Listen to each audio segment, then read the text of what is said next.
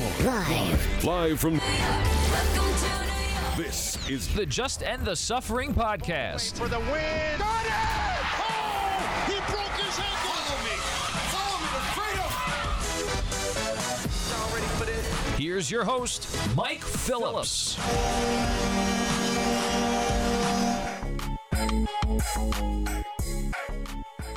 What's up, everybody? Welcome to the latest episode of the Just End the Suffering podcast featuring New York sports talk from a long suffering fan. I'm your host, Mike Phillips. Got a good show for you this week. We're going to be talking more Last Dance this week. The finale aired on Sunday. A lot of good stuff in it. I actually got a chance recently to catch up with Sam Smith. You've seen him throughout the doc. He covered Michael Jordan, the Bulls throughout the 1990s. I spoke to Sam Smith, talked about some of his memories covering Jordan, particularly over the last couple of years of that dynasty 96, 97, 98, sort of catching up, building off of where last week's conversation with Melissa Isaacson ended, start picking up from there, getting some memories from Sam Smith on stuff like the Jordan game, like the flu game, like the last shot, stuff like that. Talking to Sam Smith in a bit.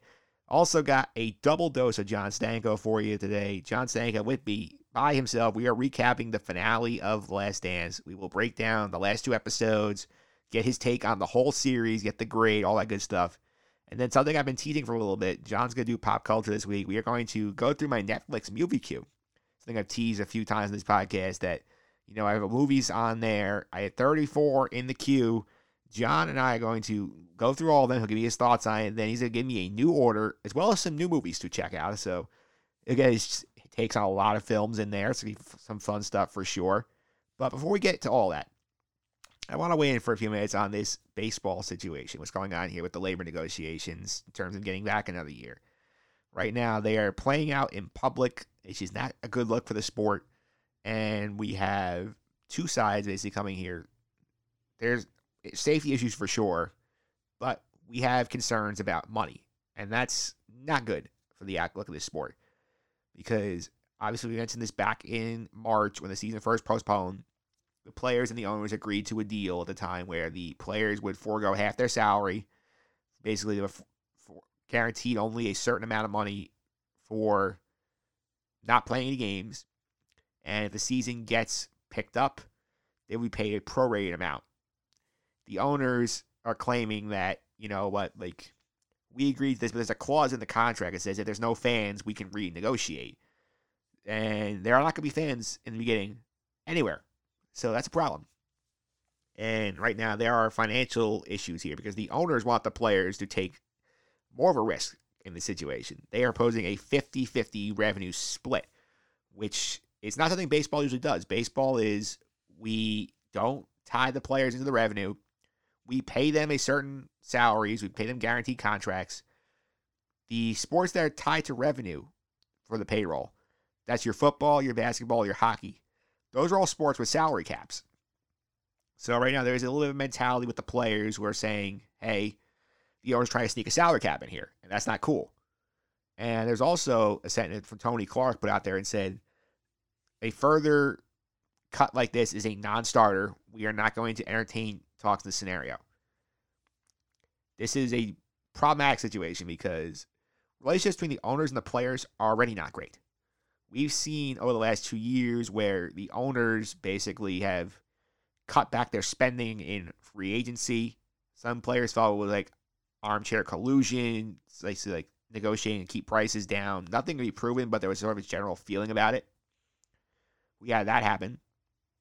We also had another troubling scenario was the whole concept of this idea that you know the players got hosed on the last CBA negotiations. They prioritized things like you know extra off days, like better food in the clubhouse.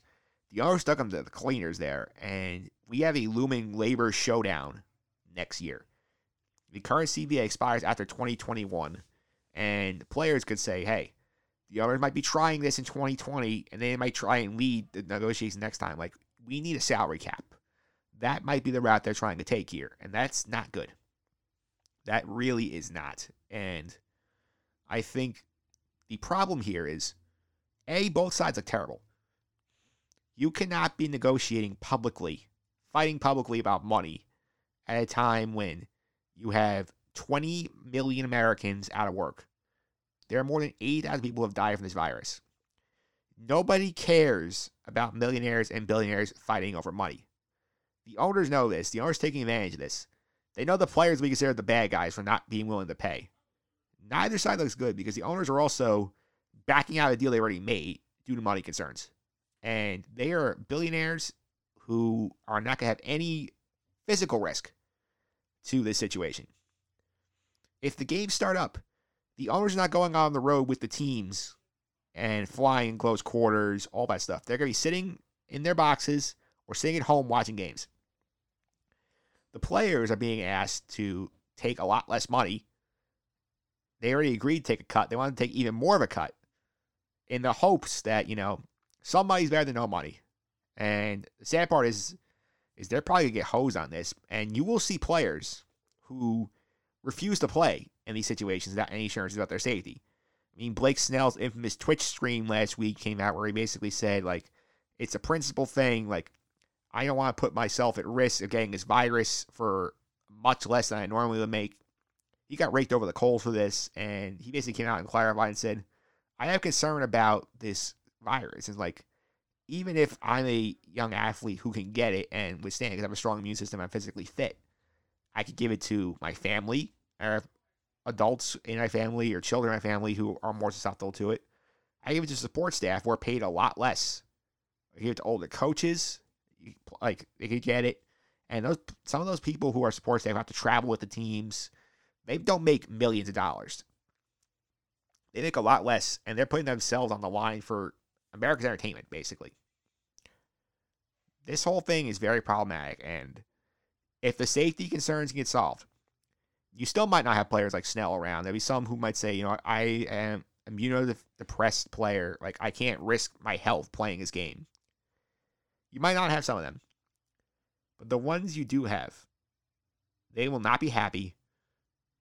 This thing is setting up for an all out war. And in my opinion, if we get baseball this year, and I think we will because I think there's going to be too many players who cannot afford to go an entire year on just a 4% bracket of their total salaries. You'll have people playing, but this is setting up for a major problem in the long run. We already saw the owners basically slash the draft and ha- outlet down to five rounds because they didn't want to save some cash in the short run, which is going to be providing major damage to this sport because you have a lot of talented players who are not going to be picking baseball because they don't want to sign for $20,000. They might go work, look for work in other fields. They might go look to play other sports. That's not a good long term solution for this game. Baseball also has an issue in that they're setting up for a war here. This is not going to end well. This is a time when baseball could be capturing major market share. This is a time when baseball could be setting a positive example for the country. And I get the player's perspective. I get already agreed to one pay cut. Why'd you agree to more? Why are we taking more of the bats? Or we're the ones putting our bodies on the line while the owner's just sitting in their boxes making slightly less money than they normally would. I think something that could make sense, something that Joel Sherman posted the other day is like the draft has laid out a groundwork for an idea for the players to consider here. Maybe you don't take the revenue share. What you could say is here's what we're doing. We will pay for these deferred salaries, the ones we agreed to, the prorated bonuses, prorated salaries. But if you can't pay them right now, it's okay. You can pay us down the road. You can pay us in 2021 and 2022, which is what they're doing with the draft. The draftees who are signing, they're only getting a certain percentage of their signing bonus right now. The rest be split up into two payments. I think that is a avenue the players could go down. I can see the owners being receptive to that because it would defer some of the current costs of opening the stadiums. They would not have to pay the players as much now. The players be made whole later on. And the players also have to realize this as well is that if they don't play right now, whatever cuts they think they're going to avoid by not playing a season, they'll just get pushed to the free agents who are coming out because a lot of these teams who don't make any money are going to cut payroll massively. So your middle class free agents, they're going to be settling for one year deals. They're going to take minor league deals just to get into camps. They're not going to get paid anywhere near what they want to. The two sides, it makes too much sense then to actually figure out something to play baseball. But this public bickering where you have the governor of Illinois saying that players are being selfish, that's not helping anything. These two sides need to be adults, go behind closed doors and negotiate. Don't play it out in the media. This will not end well for you, especially at a time when millions of Americans are out of work or sick or worried about their own health. They do not want to hear about millionaires and billionaires arguing over money. It's a horrendous look. It's very tone deaf. You have to figure it out like adults. Hopefully, they will. We'll keep track of that going forward. But up next, I will go to my conversation with Sam Smith right after this. Here comes Chicago. 17 seconds. 17 seconds from game seven or from championship number six. Jordan. Open. Chicago with the lead. Timeout, Utah. 5.2 seconds left. Michael Jordan running on fumes with 45 points. All right, I am joined now by the great beat writer. He used to work cover the Chicago Bulls throughout the 1990s. Now co- covers the Bulls for the Bulls website, Bulls.com. The great Sam Smith is with us today. Sam, welcome. How are you? I'm good, thanks. Hope you're doing well. Doing well indeed, and I'd say this Last Dance documentary has been a lot of fun to watch, and we've seen a lot of you in the documentary. So, what was it like when you got the call from director Jason Hehir to participate in it, and what was your experience like going through that film? Well, a lot of me in the uh, documentary may not be good for ratings, but um, you know, I happen to be around all the time.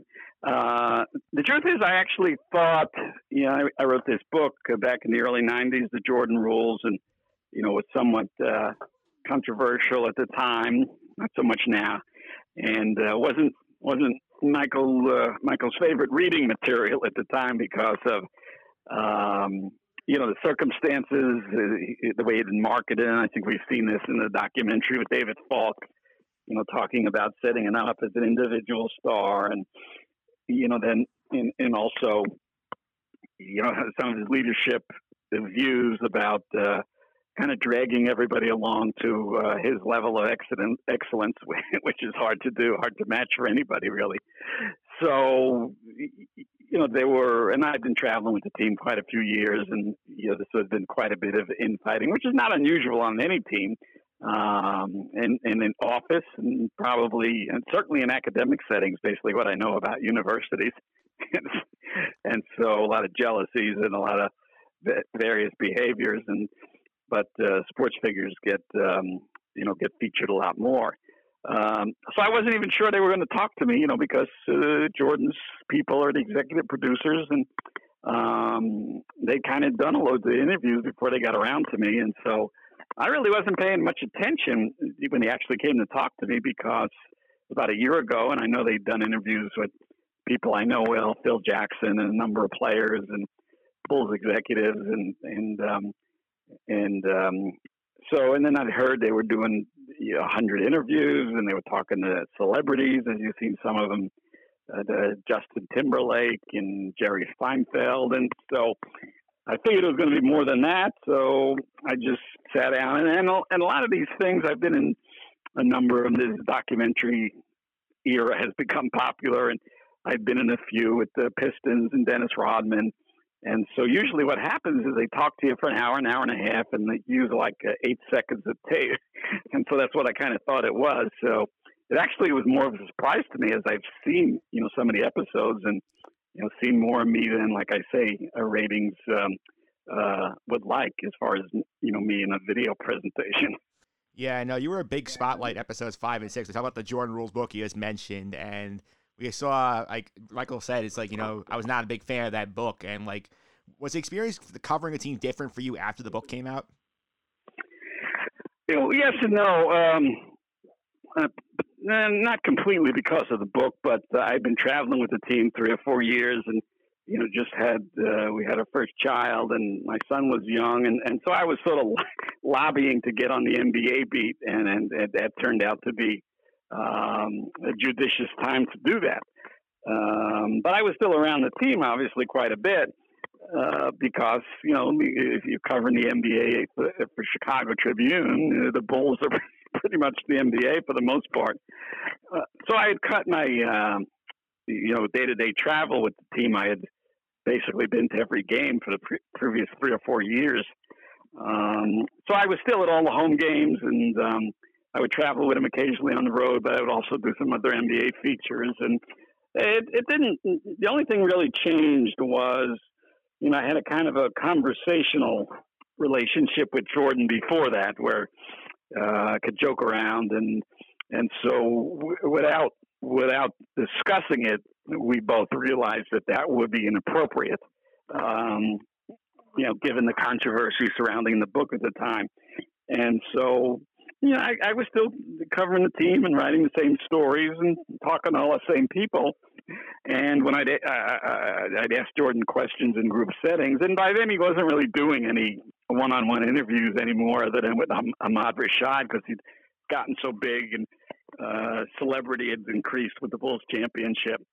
And uh, so he, he had walled himself off from most most of the media and made it in more formal sessions. And in those formal sessions, he he was great with me. He was very professional, and I'd ask him a question, he'd answer it just like anybody else, and it was anyone else answered. And sometimes, you know, it'd be, oh yes, Sam, so and so.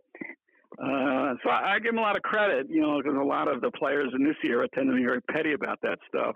You know, Russell Westbrook with all his next question stuff, and even in, in previous eras, Rasheed, Rasheed Wallace was very abusive toward media and uncooperative, and a lot of players have, have been. And Jordan, Jordan, to his credit, was never like that, and and certainly uh, with me, he would it, presumably have more reason. Even though I never felt the book was any sort of attack, it was just a diary of what, what it was like behind the scenes with this team throughout the season. Um, but uh, so no, I mean I was, and, and I've you know continued. I worked with the Chicago Tribune covering the team in the NBA through 2008, and now I uh, do it on the Bulls uh, website, uh, which I've been doing since 2008. So I've still been in the same place. Jordan has moved on a little bit and got a little more famous and wealthier, and, and um, you know I'm been perfectly satisfied to uh, continue to be where I am and do what I do. Yeah, obviously you covered Jordan for all those years. You got to see a lot more of like behind the scenes stuff than the general public would. Like, do you feel like his depiction in the documentary actors the Jordan you remember from your days covering him? I, I do because uh, he, he's really relaxed and opened himself up for these interviews. And you can see he's sitting there with a cigar and he's got a drink, a drink, you, you know, uh, on the table there, and you know he's he's been you know joking around, uh, uh, light, uh, taking things in a light vein. Um, you know, the flashes of the competitiveness uh, comes out, uh, like with Isiah Thomas or Jerry Krause. So I think it's been great because a whole generation of people never see Michael Jordan like this. Basically, once his celebrity and other issues, gambling and you know stuff started to become public, he, he withdrew quite a bit, and that was you know that was 25 years ago, basically. And so uh, I think it's great for people to uh, see him as we as we saw him and we knew him in the 80s, you know, very innocent but fun, you know, competitive, sort of like the, uh, you know, ultimate uh, president of the frat, you know, just keeping parties going all the time with the, you know, with the gambling and the competitiveness and the games and, you know, ping pong or pool or golf or whatever it was, whoever he can get to get out and compete with something, cards, and he would be doing it. So, yeah, I think it's been, um, you, you know, very uh, openly, not revealing in a new sense, but revealing in a personal sense about, uh, you know, who Michael Jordan has has is really to, uh, to the way people who are close to him see him more often. Yeah, that's definitely true. And I say you have a unique perspective because obviously you were there, you covered the run of that those Bulls dynasties of the six title winners, like which team do you think was the best one? Was it the 72 win team? You think another one actually was a little better despite a lesser record? Well, in different ways. I mean, my favorite was the first one um, because of the the path that they had to take, and you saw how difficult it was with the series against the Pistons, and how uh, frustrated and uh, frustrating it was uh, to get past, and how many failures and well, I also thought that team was the best team, that team in the 92's championship team, because of who Jordan and Pippen and Grant were at the time. you know, they were such athletic marvels uh, uh, combined with the skill level. Um, and when Jordan came back, you, you know, of course, the 95 96 team is most celebrated because of 72 wins and how dominant they were. Um, but Jordan was not nearly as as athletic, and, and I think you'll see that in the next episode when they talk about baseball. You know how he had to develop other muscles, and you know how his body changed so much. And when he came back, he wasn't this tremendous defender, and he you know he could do it in spurts. Um, wasn't this explosive offensive player. You know, smarter, uh, more skilled. You know, had a better shot. But those teams, those first couple of championship teams in '91 and '92, you know, before '93 was sort of a you know, a difficult season because of the strain of the, you know, Pippen and Jordan having played at the uh, Dream Team and basically lost that summer and basically went straight through two straight years playing every day. Um, but you had the Jordan, the, you know, probably the best defensive uh, shooting guard in league history. Uh, Pippen, the best, probably the best small forward defender in league history and Grant, who at the time was probably the best athletic defender, uh, full court, 94 feet in the league. We had those three guys at the same team at the same time in their prime, and uh, I, I don't think we've ever seen or ever will see anything like that. It gets overlooked because of Michael's scoring, but their defense was so extraordinary and so suffocating that it was so intimidating for other teams uh, that it just led to that dominance that, that kicked off that run. Yeah, it did. The second half of the run was definitely, I felt, the more interesting, dramatic half. I mean, we've seen the 97 98 season. I want to ask you about like the 97, the flu game, which is obviously something given the world we're living in now. We'll never see a performance like that again, given the real world circumstances. What do you, what do you remember about that flu game that he had against the Jazz in the 97 finals? Well, yeah, it, you know, clearly was sick. I'll tell you something that nobody knows they don't talk about much. So that, that'll be your little news item for me. Um, I think what, what it was was altitude sickness, you know, because they, that's what the symptoms he had. It didn't sound that great, you know, and they sort of uh, cast it off as the flu. Uh, but he was ill, but, but the team was, wasn't staying in Salt Lake City, which was a valley. It was in a valley. They were staying up in one of the ski resorts in Park City and at a much higher altitude. And they kept coming back and forth to practices and going back up to this resort so they'd have the pri- privacy. You know, there's been a lot of conspiracies about this as well. You know, some, you know, waiters uh, poisoned them with bad pizza. Or something.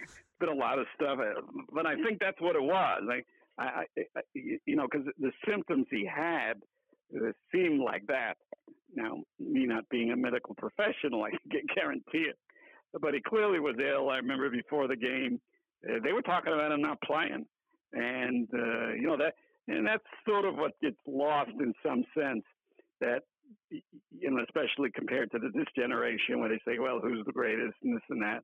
He ne- he never didn't want to play. You know, there was no load management, there was no resting, there was no taking. You check back, you, you know, he played. He never missed games ever, and, and he was playing, you know, nearly 40 minutes a game uh, all the time. And, and in that game, you know, they had a little spare room. They could they, they could have waited to go back to Chicago and give him the game off, but he wouldn't hear of it. You know, he, he says, "I'm playing," and of course, down the stretch, he hits the big three. You know, and basically wins the game in the fourth quarter. You know, with his play. So you know that that that there's a cliche they talk about in sports and all the coaches say, well, we got to play 48 minutes. We played 36. You know, we only played 48. Well, that's sort of a canard. Nobody plays 48 minutes. Well, he did. That was the difference. That's that's why he's different than the others because you know from the moment he got on the court till he got off, he was attacking you, challenging you, uh, you know, and putting everything he did into the game. Probably why he wore himself out, you know, so so so many times, like 92, 93, and had to get away from the game, and in 97, 98 as well. So, um, but yeah, it was uh, obviously something that just added to the legend. Yeah, and that legend's being being explored in the Last Dance right now over that 97 98 season. I mean, we've seen all this stuff so far. We've seen the Scottie Pippen drama about the trade demand, the contract, Dennis Rodman going off to Vegas uh, for in the middle of a 48 hour vacation. You were there and you saw the craziness of all this. So what was it like to cover that season, knowing that this was the end and all this crazy stuff's going off the court? They're trying to win their third in a row again.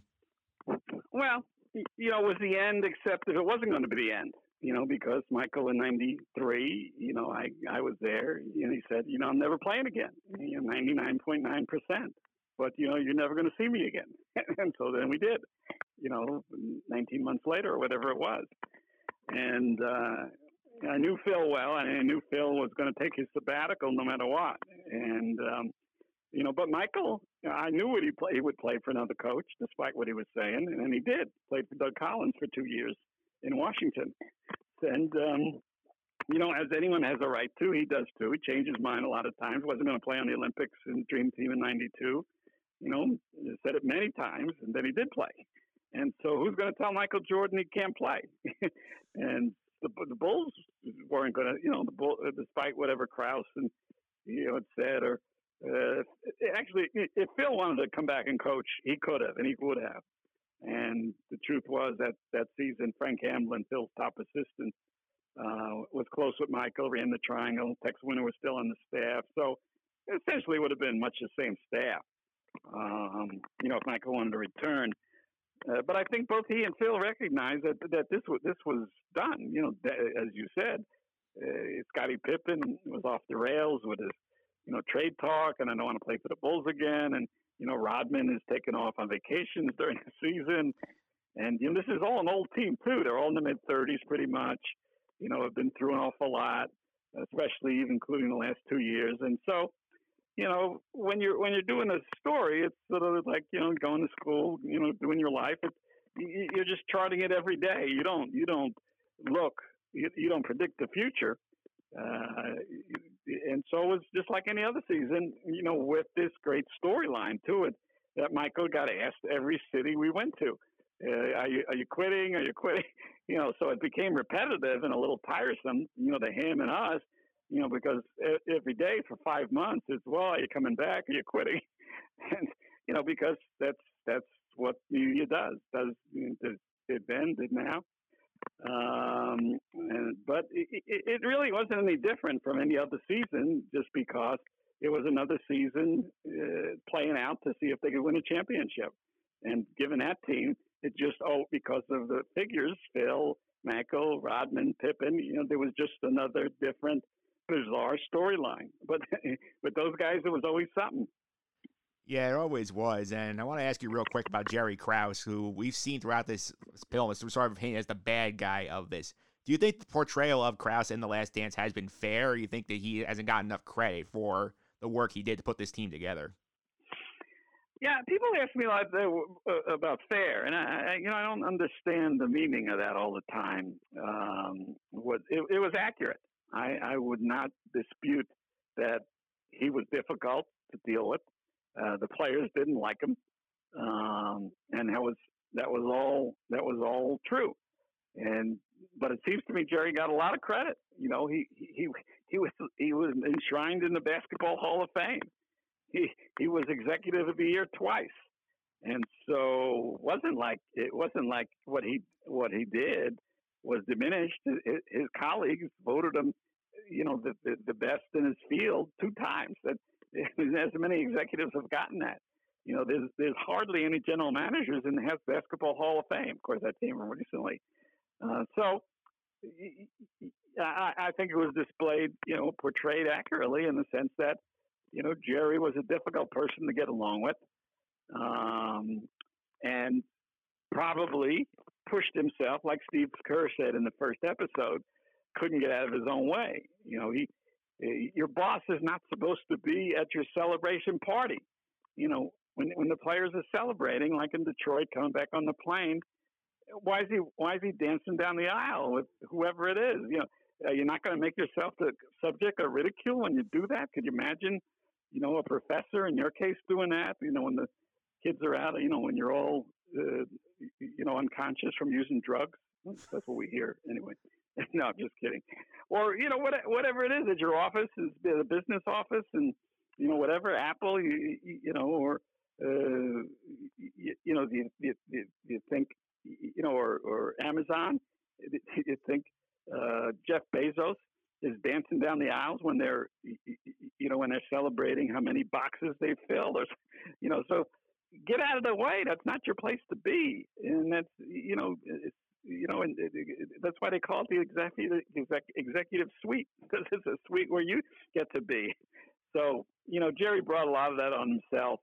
Uh, he was he was a target for a lot of those years in Chicago, but um, a helpful one in the sense that Michael and Phil and others on the team used that, especially Michael, as motivation, as a way of bonding the team together. And hey, management's out to get us, break us up, we'll show them. I think that's what Michael was doing all along, very, you know, very strategically, and you know, just a lot smarter than you know a lot of the other guys. Yeah, indeed. And my last question for you is uh, obviously we end the era with the iconic shot over against the Jazz in the 98 finals to win the championship 87-86 game 6. What are your thoughts on that as the capper of the Jordan era with the Bulls? You know he goes on to play with the Wizards, that was the last shot he ever takes at the Chicago Bowl. yeah, yeah, right. It, it, it, and and I don't have any problem with him playing again. And if he wanted to play again now, I wouldn't be surprised if he thinks he can. Um, so I'm not a, I'm not a believer. If you know if it's something you do and like enjoy doing, you, you should continue to do it as long as they'll let you do it. Um, I thought that I remember you know when he hit the shot, I thought you know only Jordan going to end you know can end things this way because we did think that was the end for him. Uh, at least he said it. I, I'll be honest, like I said before, I wasn't convinced he was done um, because I'd seen him come back and change his mind from so many things. But you know, that was the narrative that was playing out. So I remember thinking to myself as I was watching this uh, in Salt Lake, two things struck me. One, again, the way he shut up, you know, away an arena like in Cleveland in '89 and went went completely numb and quiet. You know, it's something you never see, never hear like that. And just thinking of you know of, of, of, of all guys, you know, to finish it this way, hitting the last shot, basically winning the game. You know, I think they had five seconds left or something. Um, posing like he did, basically, you know, to sort of say goodbye to the fans and you know make this sort of dramatic flourish to the end of his career, say goodbye to the league. I think to myself, you know, who else? Who else could pull this off? Basically, script your your your exit like he did. So it it was pretty great scene. But yeah, but but it summarized him because what gets overlooked a lot was that sequence. You know, he he recognizes the play that Utah's running, so he, he comes up, gets off his man, uh, goes baseline and steals the ball from Malone. Starts bringing it up court, but doesn't call timeout. So uh, Utah, great defensive team, can't set and gets the matchup he wants uh, against Bryon Russell and hits the shot. So you know, it sort of defined Jordan in a lot of ways. Uh, defense, IQ, offense. You know, just this dominant all-around player that he that he was. Yeah, indeed. Sam, thanks for all the time. I really appreciate it. Before I let you go, do I let people have five on social media and keep up with your work for the Bulls?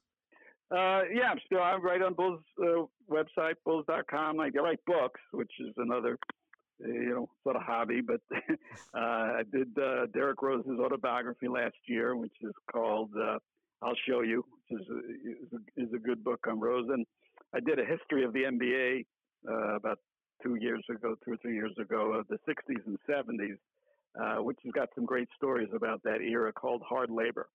So uh, those are a couple of projects I've had fun with in recent years. Yeah, make sure you check those books out, people. They do sound great. Sam, thanks for all the time. I really appreciate it. And I'll just tell you the last thing. I got a lot of memories of uh, Iona College. I played baseball at Pace University when I went to college, and we were up at Iona quite a bit. And uh, uh, I was a pitcher in a lot of miserable, cold spring spring days up and up there, and also got to know Jeff Ruland pretty well as in the NBA. So uh, have some affection for Iona as well. All right, well, good to talk. All right, and there you have it. That was Sam Smith, the great NBA writer, covered the prime of Michael Jordan and the Chicago Bulls. A lot of great stories there. Great time talking to Sam Smith. Up next, we will dive into the finale of The Last Dance. We saved the best guest for last. He's back. John Stanko is here talking Last Dance right after this.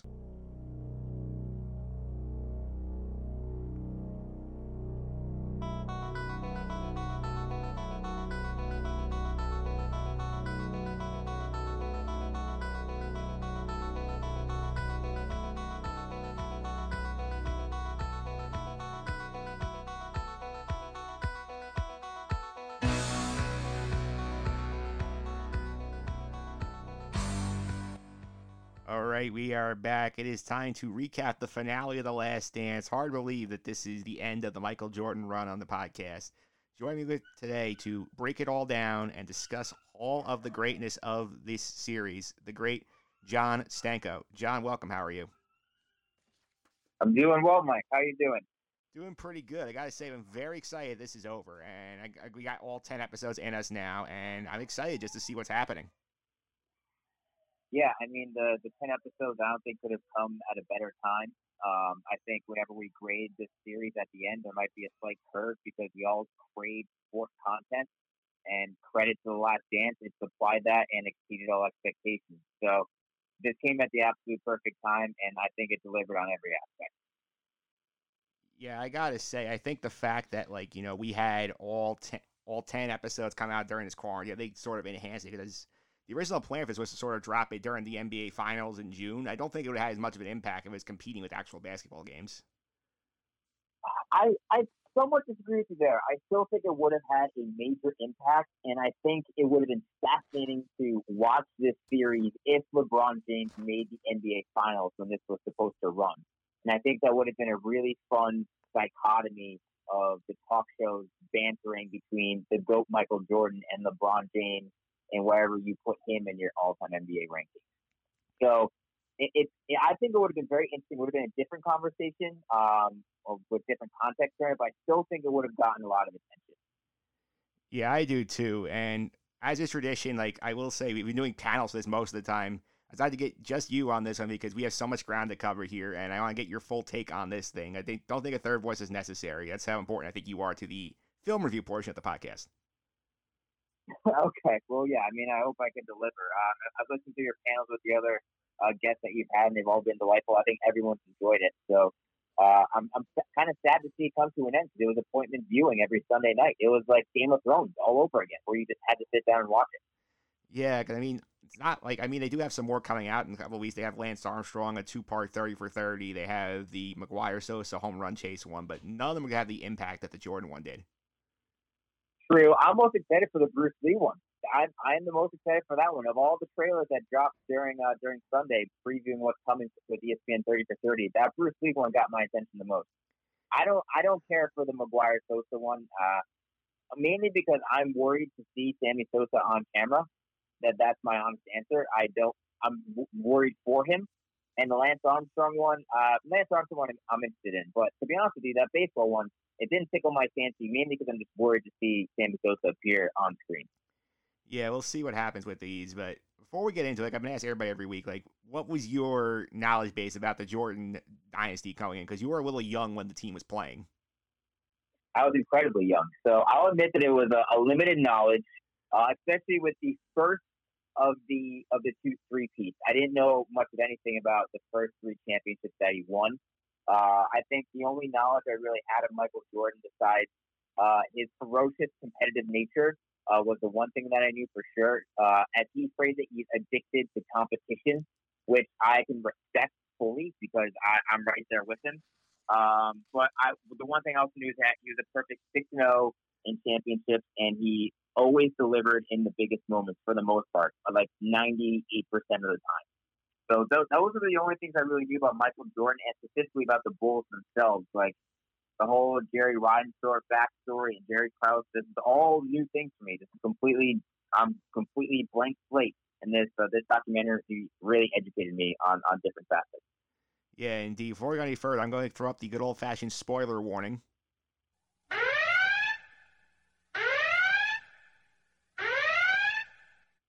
Okay, so if you have not seen the last three, the last episodes, the last dance, you've not seen the entire thing, hop on out, finish the last dance, come back and listen to us break it down because there's a lot to discuss, John. The last last night was very good, just like the whole series has been to this point.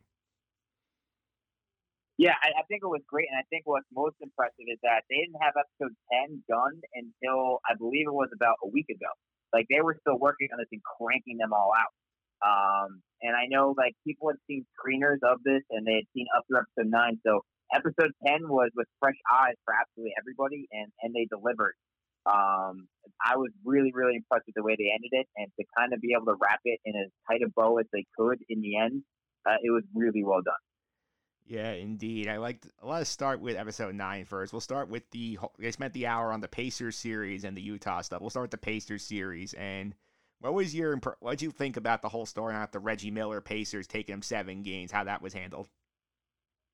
Uh, this is the one series I kind of knew a little bit about because it may have been the most modern, but I knew it was a seven game series. Uh, and I had heard about the this um, about Reggie Miller's uh, "Don't ever talk trash to Black Jesus," what Michael Jordan said to him, and I didn't. And so this kind of came full circle with this uh, seven game series. But uh, I mean, this episode was fantastic for the fact I think it also kind of pinned Jordan against Larry Bird once again, kind of coming full circle a little bit um, with Michael Jordan having to beat him, or not beat him, but he had great games against the Celtics in the postseason, um, but losing efforts, and then he gets to face Larry Bird when Bird's the coach. Um, this was really well done. Uh, I think what was most incredible to me um, was it the sequences at the end of Game Seven when I think Jordan acknowledges the tough test that it was, but he meets up with Larry Bird in the tunnel, and it's just like, "Yo, just fuck you." The dap up is so real, and that moment where you see the two competitors meet, dap it up, but you can tell inside Larry Bird's like, "Oh, I got the final word, but I respect it." And then Michael Jordan has to give him the one last jab of, "Hey, go work on your golf game," and just saying that how his season's over and Jordan's still going all that competition coming back to that brotherly camaraderie in the tunnel, uh, that is what really did it for me with this uh, with this episode and and the Pacers game seven. Yeah, I love that whole story. I'm glad you brought up the Reggie Miller clip because one of the two sound bites I do have for today. So let's listen to Reggie Miller talking about his experience with Michael Jordan. And MJ didn't shoot the ball particularly great. So I was like, yeah, you're Michael Jordan, the guy that walks on water, you know? He looks at me. Michael Jordan at the foul line comes up shooting. Good. Second half, I had like two points. He ended up with a lot more. Back out to Jordan. Michael lean in shot 13 footer good. And I remember him walking off the court.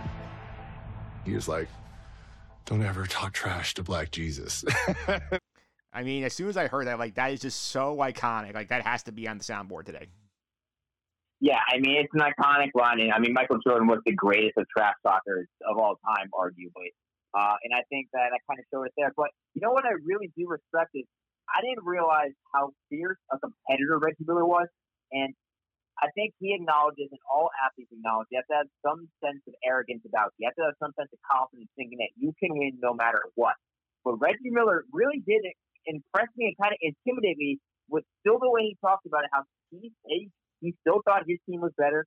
He still thought he had a chance. He still thought they should have won. He didn't back down at all. So I will say I have a little bit newfound respect for Reggie Miller, seeing him play on the court and back it up. And while uh, while they didn't get it done, I think Reggie Miller kind of rose up my personal whatever basketball individual rankings or whatever. But seeing that competitive fire in him on the court against MJ, I like that a lot. Yeah, this might be a case where the age is a bit of a difference here. It's like I obviously have a lot more memories of Reggie Miller. I also remember as a Knick fan, Reggie Miller broke a Knicks' hearts so often in like the late '90s, early 2000s with these big dagger playoff shots and all that. Reggie Miller, one of the great competitors this era, another guy who we mentioned many times, another guy who had like key parts of his prime basically robbed by Michael Jordan and the Bulls. He, wa- uh, yeah, he was robbed. I mean, I think also Jordan deserved to win when he did. Um, but I mean, I think what Reggie Miller said at the end of his section of this of this episode nine was that he referenced the championship DNA that was in the Bulls, and they just knew how to pull out a win. There, there is something to that championship DNA of knowing how to win and not letting anything defeat you. And then, I mean, you're going to hate me because I'm bringing out the Patriots, but it's what the Patriots had with Tom Brady so often is you don't think you're going to beat them ever because they always find a way to get it done. And that was the Bulls. And Reggie Miller admitted to that fact, going, there's something real to that championship DNA that MJ and the Bulls had. Yeah, that's one of the storylines we got episode nine. The, another one, we went back to the 97 finals of the Utah Jazz, and we got the backstory of the flu game. And I want to play this here, because I did pull this, the second audio clip I pulled from this one. I had the backstory here. Afterwards, I want to discuss, because I don't think that they were being truthful here. But let's go to this. No room service. Michael gets hungry.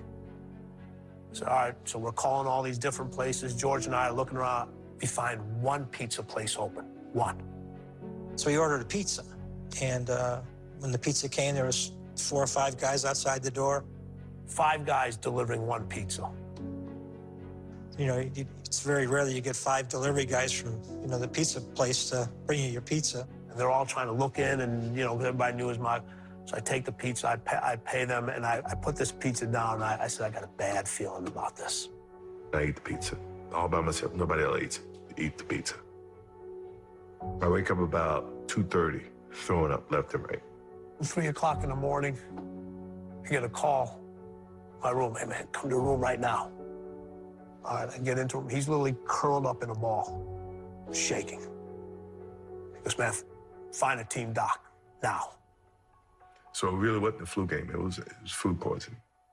Number one, I want to give mad like props to Michael Jordan for downing an entire pizza at like midnight. That's pretty dope. But I want to say I I dis. You've never done that before? Not at midnight. Oh my God, Mike! I if I order a pizza, no matter what time of day, I'm eating a large by myself nowadays. That's just a full meal. Yeah. So Michael Jordan's one of us. He, he's someone who douses a late, uh, late, late large pizza by himself. I respect it. Yeah, I It's the said most relatable I've been to NBA this whole thing.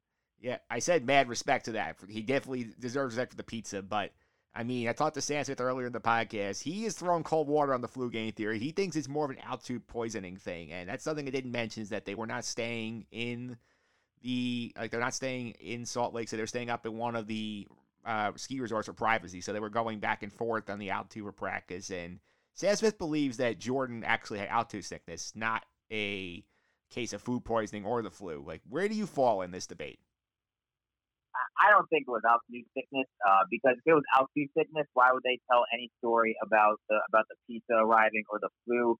I mean, there was I've never heard that theory besides Smith did um, personally. So I, while I think altitude and the difference at altitude can exacerbate whatever problem someone's having medically, like make it worse, I do believe that, but I don't think it's the main suspect as to why MJ was sick and throwing up at three in the morning. But in- terms of this, I, I don't know why you don't buy it. Uh, I think it's kind of interesting. Um, I I'm not sure I believe it 100, percent but I'm like 75 percent believing it. Uh, why are so many people telling this story if it's not true? And for me, the most convincing part is that Michael Jordan's mom is also in, if you believe it's a lie, is in on the story, in, in on the lie.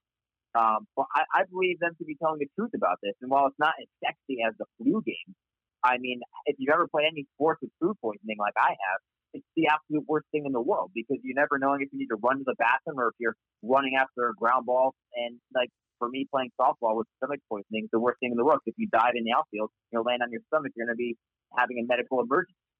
Um, so I, I buy it. I, I, I don't think it's untrue. I'm curious as to why you do.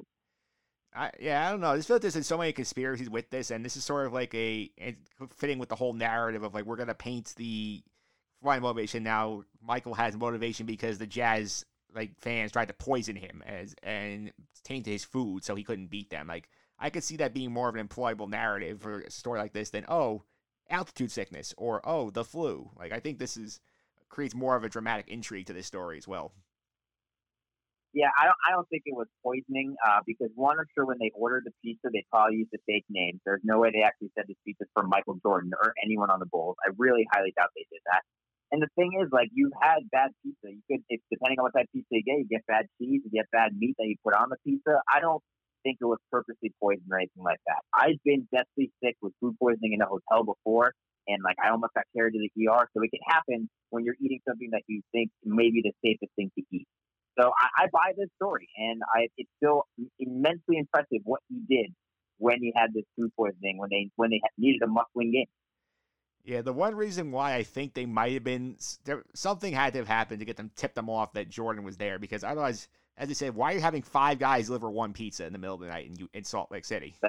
That that is true, and I bet you it was the address that that they had to give the pizza delivery to. They probably looked that up, going, "Oh, that's this hotel. All the Bulls are staying there." So that's what I bet. Uh, that's what I bet it was. But can we say one thing about this food poisoning game or flu game, whatever you want to call it, is that how did one Jerry Sloan, the way they went to commercial, saying he didn't know MJ was sick. One, how do you not know MJ is sick when that's literally anyone is like that's the only thing people are talking about, whether it be in the arena, whether it be on TV. How do you not know he's sick if that's the truth? Two, if you know he's sick, how did you not use that to your advantage? And, and I mean, when we get to the 98 championship, I think it's another major blemish on Jerry Sloan for not attacking Pippen in game seven when Pippen couldn't move. So either Jerry Sloan's playing really dumb and he just stuck to his guns and didn't want his team to, to adjust anything because he didn't want he didn't want to tell them that Jordan was sick, or if he actually didn't know. Either way, it's not a good look. Yeah, the Jazz fans did not have a good look at their team last night. They did not look pretty between that and Jordan dissing Bryon Russell again. It was not a good look for them. I mean, and I think it's one thing that I think is funny is in episode 10, which we'll get to, they interviewed uh, Jordan's kids and uh, they said their mom didn't let them go. They had to watch the game in the basement because uh, Utah is, is tough on the fans. And when NBA players talk now and they talk about the nastiest fans in the NBA, they still mention Utah. They still mention that they're secretly the dirtiest and the meanest fans out there. So I guess it was still the case in the late 1990s, too. Yeah, it was. We'll touch on one more storyline from episode nine, which was we got the Steve Kerr backstory, and this got we learned a lot about the like tragic passing of his father. He was killed in in Lebanon, and he was a professor at American University over there. I gotta say, my respect level for Steve Kerr increased dramatically throughout this series. I mean, I knew nothing about Steve Kerr's father and his backstory. Nothing. So this blew me away. But I mean, I, I agree with you. Steve Kerr, he was already at a 100% approval rating. Nobody disliked Steve Kerr. If you did, you were an animal. Or but Knicks now fan. it's just, I mean, that's, I guess that's true. But it's uh, like Steve Kerr's approval rating now is higher than anyone could possibly be. With the story, he was so good throughout this whole entire series. The way he smoked, the way you could tell, the way he spoke. He was raised by academics, people who cared about education. Everything he said was so thoughtful. Frankly, he and Barack Obama sounded a lot alike throughout this series in the way they talk and the way they eloquented their ideas. Um, but that Steve Kerr story was so, so well done, and the way they tied it into the actual series about him getting that final shot and earning his wing. But maybe there was no sadder moment in this entire series for me, arguably, than when Steve Kerr is telling the story about getting the phone call about his father being dead, and he just ends the story with, "So, yeah, that that pause was so heartbreaking. It was a gut punch. It hit you right in the field, and it's only two words with a hesitation in between it. But the way he said it, you could just tell he's holding back emotion, trying to appear strong. But oh, Mike, it, it got me goosebumps right in the field. Yeah, that was definitely uh, definitely a gut punch there, and we get you get you said we get the the it set up the triumph of Steve Kerr hitting the winning shot in the '97 finals, and then I love them going back to the parade, him going telling the story, dramatizing himself being the hero, and oh well, Steve's got a bit, Kerr's got a bail MJ again. I thought that was hilarious. Dude, he was a stand-up comedian. He had the crowd in the palm of his hand. He's got to be giving Bill Burr lessons on how to control the crowd like that. It was he had him in the palm of his hand. It was an awesome championship speech. I hadn't heard that before either, and fantastic. It was fantastic. Like those are the three main points I want to hit on for episode nine. So let's go to episode ten, and it, a lot of this series on the Jazz, but I think we had to touch on the Rodman moment where Rodman skips practice after Game Three to go down to I think WCW Nitro, and then we find out next day that like he go. This is from behind the scenes footage that was the crew had where he ducks the media. The PR people they sneak him out of the back of the arena. We see him basically make a mad dash for freedom while all the the press is waiting in the main corridor. This was fantastic. This as a as a professional in the athletic communications field, I resonated with Tom Smithburg, who was the assistant director of communications for the Bulls, so badly with this scene. I was like, oh man, I've been in your shoes, not to the same extent, but I know what you're feeling. Um, but yeah, this is Rodman skipping practice. Mike, let me ask you this: Do you ever play hooky from school or from work? Oh yeah, everybody has. Okay, everybody has, right? Have you ever had great of a hooky day as flying charter to go to a Nitro pay per view Bash at the Beach, hang out with Hulk Hogan, be part of the NWO, get to hit a chair over somebody's head, drink, smoke cigars, fly in a private plane, and then hang out with Carmen Electra, and then not really get punished the next day in practice, at least from this documentary footage? That's the greatest day of hooky of all time. I, Right? You can't top that. well, I mean, his his 48 hours in Vegas is pretty close. I mean, that that's fair, but that was like he was allowed to go, right? That wasn't hooky. That was like they gave him permission. This was he just left. Didn't tell anybody. Yeah, it takes a special kind. I guess Phil Jackson knew he had to let Rodman be Rodman to get the best out of him. Yeah, I mean, we're going to talk about MVPs of this series, and there's, I mean, you could, there's a bunch of lists for MVPs, but the way Phil Jackson was able to handle Dennis Rodman might be up there as the, the most difficult thing any coach has ever had to do. Uh, but yeah, this Rodman escaping the arena, I loved every bit of it. I, Mike, do you think that they had an escape route for the players in every arena that they went to if they didn't want to speak to the media? Do you think the communications team had like like bank robbery diagrams going like, all right, here are the secret passages. We need to escape this way, that way. Oh, I do buy that a thousand percent. Considering the rock star status that team had, I could definitely see there's a day where maybe like Scottie says, you know, I don't want to talk to the media today. Like I can see him saying, okay, Scottie, go out the back door here, make a left down the uh, down the down the tunnel here, and and go down three flights of stairs. You'll be out in the street, and nobody will know you're there. Yeah, I, I, I need those diagrams for every arena. Yeah. I want to know if they have the blueprints to their escape. I'm sure they do. I can't wait to see that. And speaking of the security personnel, I do want to touch on also the security guard Gus Lett. We got his story last night about how about how close he was to Michael Jordan, how Michael really was by his side when he was having cancer treatments, how he sort of became like a second father to him. I think that's stuff like that we got more of in this series really helps humanize Jordan. I did love this part of the story. Yeah, it was really good. Uh, again, Michael Jordan kept on saying before this came out that this series would make make people not like him. I don't know how that's possible. I only I knew the lore of MJ and I loved his legacy of competition, but now I respect the man so much more. And I think it was in episode nine when Gus said that MJ gave him the game ball from Game Seven against the Pacers, I believe. Yep. Was that is that correct? Yeah, that's correct. Yeah, that was incredibly emotional. You could tell that Gus was incredibly touched that MJ thought to do that. And I mean, everyone needs a father figure in their life. When MJ's dad tragically passed, Gus was there to pick up that mantle. And again, like you said, it humanized Mike so much. And that those are the backstories that nobody really knew about unless you were really entrenched with the team.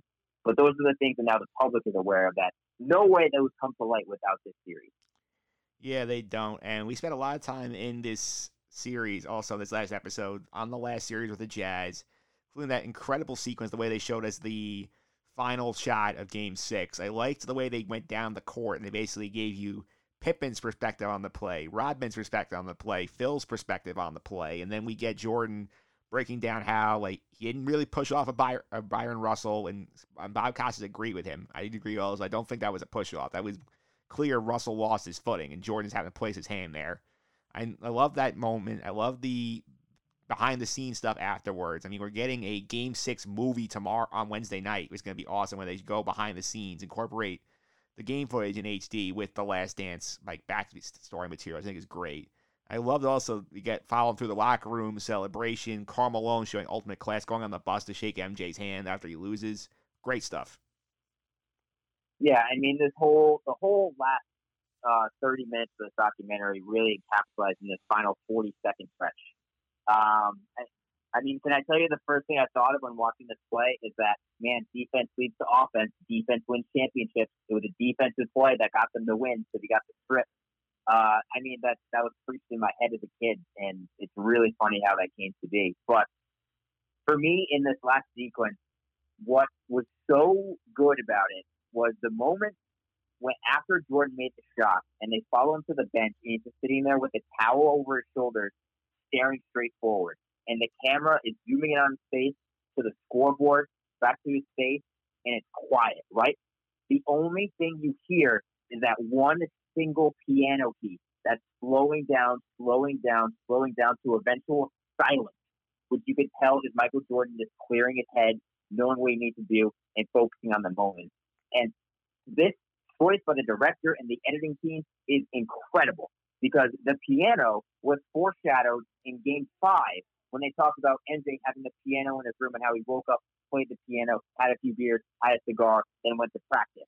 And then you see at the end of the documentary, you see him playing the piano in front of in front of friends, in front of camera, and just he's holding court at the piano. So they they already hinted to the audience about the idea of the piano.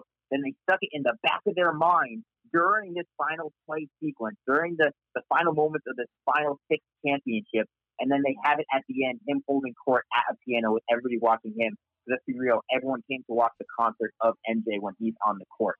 That decision making and that just direction and that editing was unbelievably good. I watched that sequence three different times live on Sunday just to kind of understand how they did it. It's such a simple shot of the of the, the close up, the profile of his face, but the sound, the audio, the music that went with it, chef kiss, like chef kiss, beautiful. Yeah, it was fantastic, and I did like the like I did like uh, a person on, on Twitter. Oh, wizard stuff. I'm like, no, like we ended right where we need to be. We ended with the breakout of the team, and we did get confirmation from Jordan that like if they didn't break his team up, he would have come back and played another year with, with Chicago and gone for the seventh straight wing. I did find it fascinating we got from Reinsdorf that he did actually offer Phil Jackson a chance to come back, but Phil said no because I needed a break. I didn't want it. It would have been bad with Krause because Krause clearly made a big point of saying Phil's done. I just think it's fascinating. We could have had a run for the seventh title with the Bulls, and I think considering that year was the lockout year and they had to play 50 games, I think there's a great chance they could have done it again if they brought the gang back one more time. Listen, I think the 50 game lockout makes it more difficult uh, because there'd be more games compacted into a shorter time, and that team was already old. So while there's less games and and stuff like that, I think that I think it would have been tough for them to deal with it physically. Mentally, they would have been fine. No worry about their mental fortitude. But physically, as that was an older team, and even if they got Pippen back, I'm not entirely confident that, that they would have done it. Now, I'm not going to pretend to be an NBA expert and say who would have won instead and which team was younger, which team was hot, and stuff like that. But I, I'm not as confident that they would have won it in that shortened season because I think the physical toll playing so many games in quick succession would have been really difficult. Yeah, well, I'm gonna point out as somebody who like really like, was locked in that '99 season, the Knicks made the finals out of the East as an eight seed that year, like, and they basically barely got in. And they clicked, they turned on the uh, afterburners, the playoffs, got hot, and then lost to the Spurs in in, in uh, five games there. But I think if you get Jordan just in the playoffs, then the mentality takes over, and then they win again. That's my personal belief. I mean, well, yeah. I mean, anything can happen in the playoffs. When you have Jordan, you have that mystique. And to be fair, people when they go against him, they're I don't want to say intimidated, but you know that you're going against an immovable object. You're going to have to do something magical to get by it, which literally nobody could do once he started winning in the postseason. Nobody could stop him. So anything could have happened. I'm not saying they would not have won it. I'm just saying I'm not confident that they would have if they went back for a seventh year. Yeah, that's an interesting point. I think let's about what we got out of nine and ten because there weren't as many micro stories. A lot of those big picture things. Let's go to the series as a whole. Like, what, give me your thoughts on the entire thing. Now I've seen all ten parts, and give me the grade. Uh, I think, uh, I mean, grading with the curve, this thing's an A plus because it came at the perfect time when people needed it. It was the perfect conversation. I haven't, again, I love Twitter when when live sports are happening, and this was like a live sporting event on Twitter every single time this aired with the commentary, the the gifs, the memes, the people bringing in other side stories that aren't in the documentary. So for the time that it came out, an A plus because nearly America needed this, sports fans needed this. I think objectively, I'd probably give this thing an A minus because I think it's impossible to ignore that MJ's uh, friends and producers had major say, including MJ himself, had major say as to what went into this 10 part series.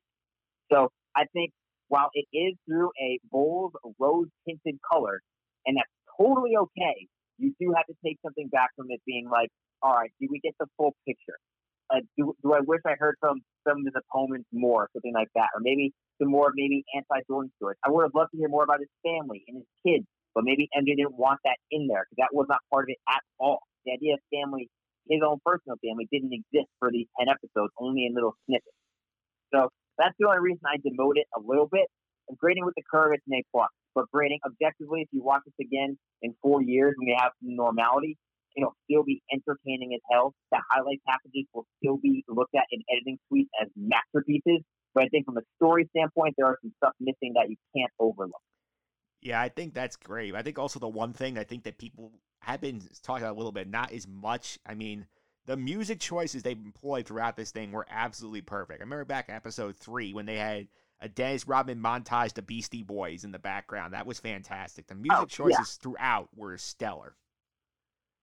Yeah, I mean, it was the music choices in this thing were incredible. Um, I mean, I mean, the main music that people think with the Bulls, they think of that that intro music, right? "Sirius" by Alan Parsons. Yeah, the one I The funny thing is, as Iona folks, speaking for me personally, Mike, when I hear that song, I think I'm out of Iona college basketball. because we use that for every home game to introduce our team. But knowing that it did originate with the Bulls, they had that in the first episode. It got every, everyone galvanized. But there's so many highlight packages where they just let the beat of the music, the sound of the game tell the story. And that is what a great editor and director does. You don't need a voiceover for every moment. You don't need a narrator for every little second of a story. Let the basketball tell the story. It's like a great play-by-play announcer, Mike, when something major is happening on the field, like a massive home run. They call it, it goes over the fence. It's best when the play-by-play guy just let it let it breathe. Let the audience cheer. Let the ambiance take over for a second. Let people soak in the moment because they're not going to remember anything that you say after that big shot. That's what the music in this documentary was like. It was those quiet moments while the music is blaring and the highlights are going. You don't need words to show what's happening on the court. It was just MJ working his magic, or it was the toughness and the, the grit against the Pacers and the battling that they had to do. It was those musical pieces that made this so good. It was those empty air moments that I'm going to go back and look on YouTube the most because that that sequence against the Celtics when MJ's averaging nearly 50 points per game, even though he loses, that was the highlight package for me with the music where I was like, this is a work of genius, like pure master class. The, the music in this documentary and what they chose to highlight the culture which MJ helped shape.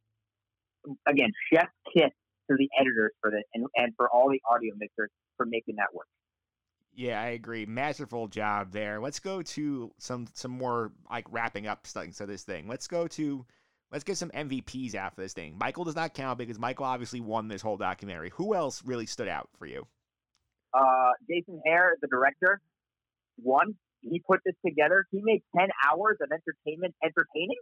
It's really hard to make ten hours of anything all this good, right? Yeah. He's got to be an MVP even if he's not in front of the camera, his interview style of showing Michael Jordan the interviews on the iPad and letting Michael Jordan react and getting those takes, incredible choice by him.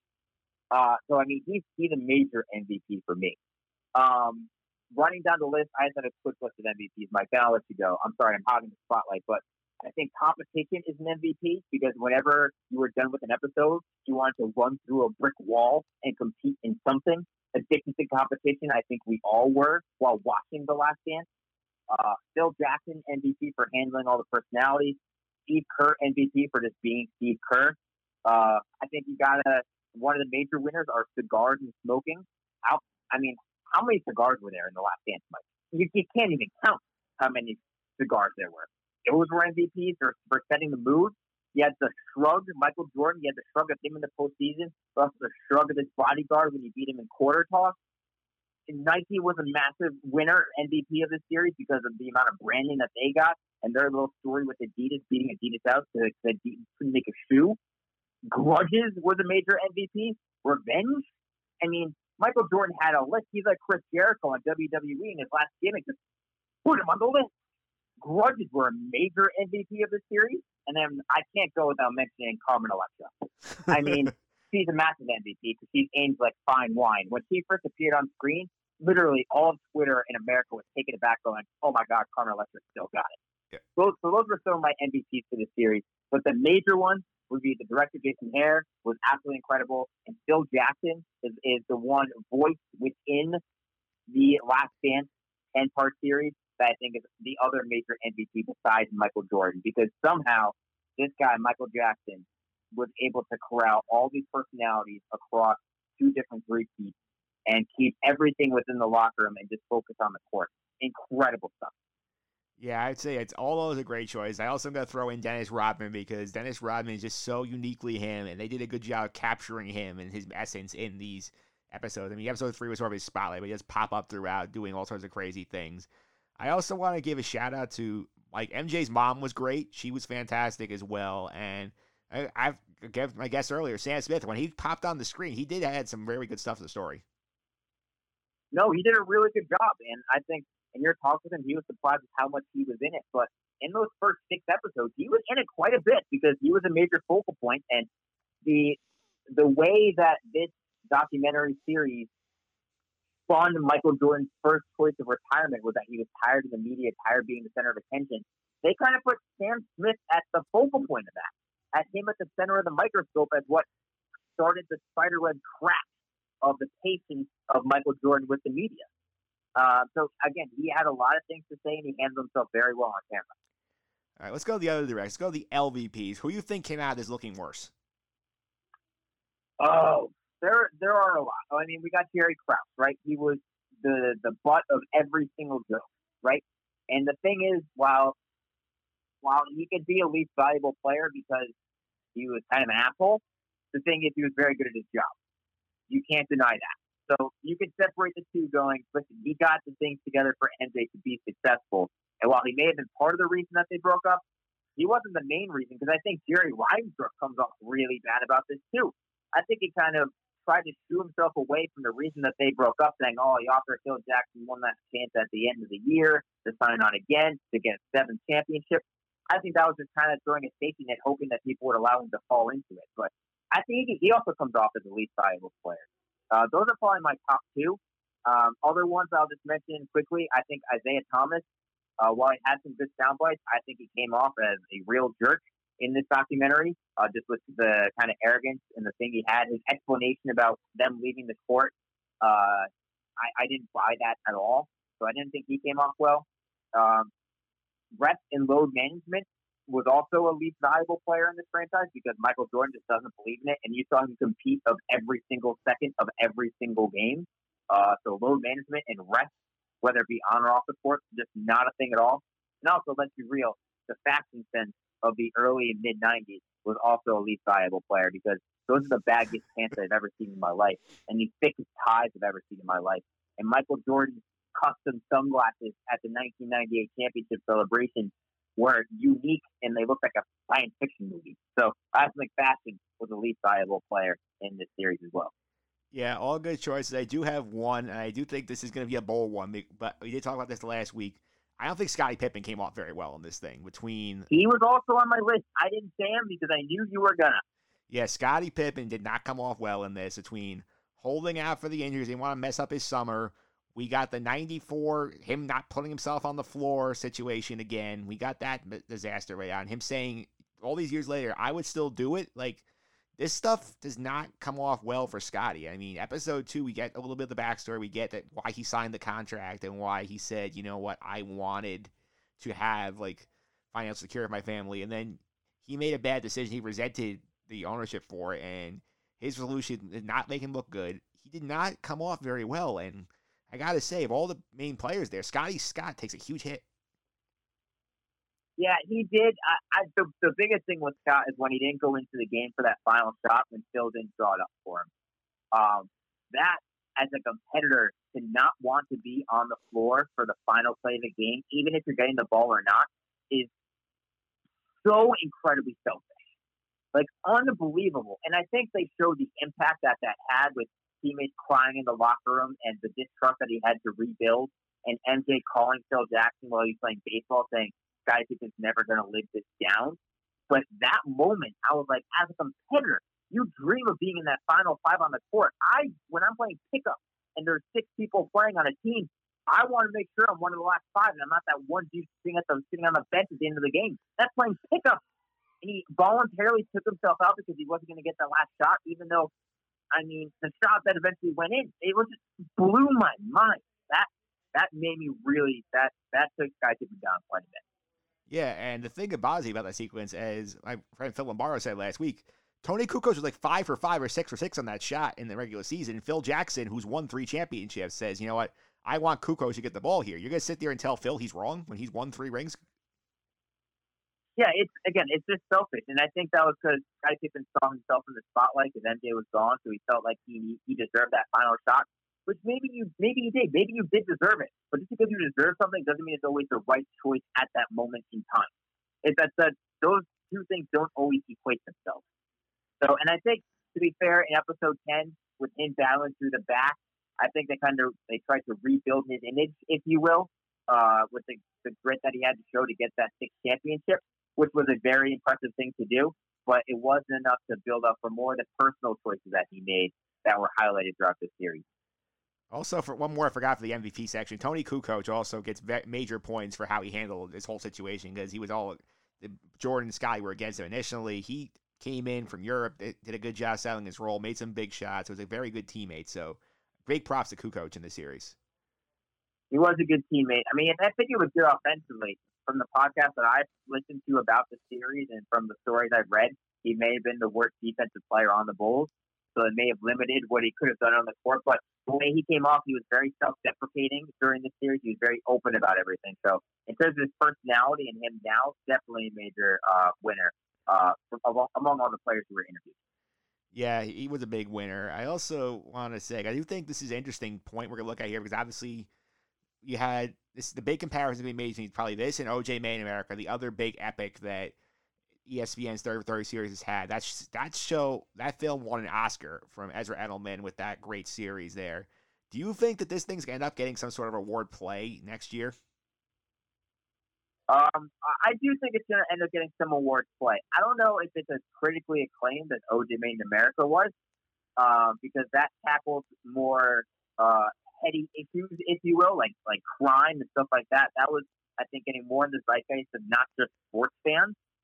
But I do think this has a chance because also, who knows what the awards are going to look like at this year? With, I mean, movie theaters aren't opening. There's going to be limited things shown because productions haven't been finished on major projects. So, Mike, I think that the fact that this is finished, they rushed to finish it. It still came out really well, and other major television productions might not be able to finish their seasons or get off the ground due to this coronavirus. I think this, this has a very good shot to be awarded come award season, whenever that is. And I said before, I think this thing might be a slam dunk for music in some category somewhere because the music was fantastic in this thing.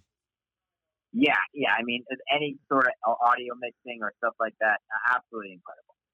Yeah, and this brings me to my last point because I know you're gonna stick around in a minute. We're gonna do some the long-awaited teasing of the Netflix pop culture like DVD queue rearranging. That's coming in just a minute, but there has also been a movement going around Twitter today. We're recording on Monday, the day after the Last Dance came out. Of like, if you were to get a Last Dance style series on somebody else, whether it's a team, an athlete, like who would you want it to be on? So I'm gonna post a question to you, John Stanko. Who would you want a 10-hour deep dive into Last Dance style team player All right, coach your this- pick? This is tough because I, I think there are some good options. There are some obvious options. So I'll run through the three. I think three, four very obvious ones, and I'll run through them really fast. I think LeBron James, when he's all said and done, I think he'd be a great feature for. It's not going to happen now, but in 15 years when he's retired, I think this would be great. But he'll do it also voluntarily because he he's savvy with the media. He knows the attention he'll get. So that'll be good. I think Brady and Belichick, their run with the Patriots, the two different dynasties they have. I think that has to be part. That has people want to know the backstory of the Patriots when that's all said and done. I think Muhammad Ali, incredibly controversial and interesting figure in culture and in sports. He'd be fantastic. Tiger Woods, I think the fact that he won the Masters, you have a place to end the story, even if he wins again. But him re-winning the Masters is how you end episode 10 of that documentary series. Those are the four obvious ones, Mike. Here are other ones I think would be interesting. Serena Williams, fascinated. She's the most dominant player in that sport ever. Ar- arguably the most dominant player in that sport compared to any other person in any other sport, right? Would love one on her. Michael Phelps dominating the 2008 Olympics with his gold medal. Would love a behind the scenes of his training and what people thought of him, the people who were competing against him, what that was like, the hype of the Olympics. America was all rooting for him, tuning into it like with appointment TV every time he raced, right? That was that would be fascinating. I think me personally, the 2004 and 2013 Boston Red Sox World Series championships would be great. 2004 uh, for breaking the streak, and 2013 for after the Boston Marathon. I think you can tell great stories about that. But I don't know if you can make them 10 parts, especially the 2013 version. But I think they'd be interesting topics. And for me, a risky one, which I don't know if many people would watch, but I think would get some attention, would be the Penn State Michigan State sexual assault scandal with uh, Jerry Sandusky and Larry Nassar that happened in quick succession within a couple of years. And the amount of cover up that had to go into that and the effect on that, what was happening before, how it all came to light, and now what's happened after to kind of uh, amend for the mistakes and what's been made to prevent something like that from happening again. I think that would be a fascinating one that's really tough to sell to a network because it's a really heavy, heavy topic. But I think that'd be fascinating. I think that one would be more in vein of like the OJ Made in America kind of deal where you're trying to go for like prestige and a massive sto- storytelling appeal. I think that's where that goes. I think that one would be more like an Oscar bait kind of deal where you're trying to like make a dramatic like retelling of this and send a message with that. I think that would be the number one. Tiger Woods, I agree with you. I love that idea because the story. I mean, you have so like the rise, the relationship with his father, the fall, the infidelity, like it all relates. And then it comes back to him at the back, missing time at the back, coming back and winning in 19. I think Tiger, I think, is the number one on the leaderboard there. I think that he has to be it. And one I'm gonna throw out as a sleeper candidate. This this might kind of encapsulate sort of like the history of one team, but this has not really been done since they won. The Chicago Cub fan base. I mean, like culminate like all of their misfortunes over the years to them winning in 16, seeing how some of the pieces of that team came together. I think that would be fun. That would be fun. And then again, it, again, it's focusing on Chicago for two straight ten-part documentary series. So they would absolutely love the attention, and you know that that city would eat that up and gobble it up. So that, that also is a good pick. So I, I agree with you. Tiger Woods is the one for me that's next on the docket. Uh, whenever someone wants to plan that and make that, I will tune in for every second because he's telling the greatest of all time at, at his sport, at least in my opinion, the greatest of all time with for golf, like Michael Jordan was for basketball. Yeah, I agree. Because like, I mean, people have said Derek Jeter. I don't think there's really like one moment for Jeter. You can say, oh, this is where the story's gonna be centered on. Because Jeter seems like if we do a two hour on him, it's hard. I don't think there's ten hours of Derek Jeter you can really dive into. There's not really many like peaks and valleys in his career you're going into. No, and he was never the best player in baseball. He was never, in my opinion, the best shortstop uh, in in baseball when he was playing. There were people that were better than him. He's a great champion. He's a great Yankee, but I don't think he is a great sports icon to make a ten part documentary series of. Yeah, those it's t- for me. It's Tiger, and I think you're right. The second one has to be Belichick and Brady because you have the two the two dynasties on one end. You have the middle. You have enough story elements there. You could basically do a whole rise and fall of the Patriots. That's something I could easily see happening too. Also, imagine the people that would hate watch that Patriot one, hoping for just any sort of controversy or new story about the spying and the cheating, and they would poke holes in anything, and they'd have dedicate a whole episode to Deflategate, which would get me riled up. Uh, I mean, the people would hate watch that one. Yeah, imagine for like episode one when they get Jon Gruden on talking about how they got robbed in the tuck rule. I listen. I you got to finesse your way to a win whichever way possible, and Brady Belichick did that. The tuck rule, I listen. It's fine. Yeah, that was a sign of the times. John, thanks for thanks for doing this part. Let's stick around. We'll do we'll do some Netflix DVDing. Yes, let me go grab a glass of water. You press the pause button, then we'll be right back. How about that? That sounds good. Let's press the pause button. We'll be right back right after this.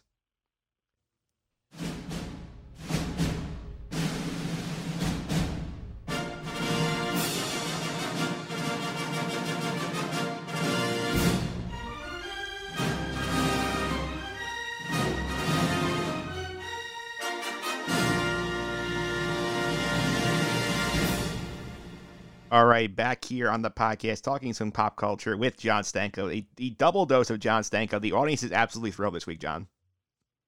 Uh, listen, Mike, I am thrilled to be here with you. And today we're talking movies, which you know I'm always a fan of. So very excited. Yeah, we just talked about the end of the last dance. We had our thoughts there. Now we're going into your wheelhouse, which is the movies, and you're going to help me with some interesting stuff here because we, today we are doing something that's been long teased. I mentioned the Netflix DVD queue on this podcast many times to both you and our pop culture correspondent Sam DeRosa, and I've said today you're going to help me rearrange it to get the optimal viewing experience out of the 33 or so movies I have on there. It's true. And what you're doing to me, Mike, is you're putting me on the spot because I don't know any of the movies on your list. So this is a surprise for me, and you're catching me off guard, but I like it. Yeah, it's going to be fun. We'll do that in just a minute. Before we go there, though, I want to touch base with you because the Westworld season finale aired a couple of weeks ago. I have not gotten your thoughts on it on the air. So, what was your takeaway from the end of the season? I'm going to be honest, Mike. The second half of season three was not nearly as strong as the first half.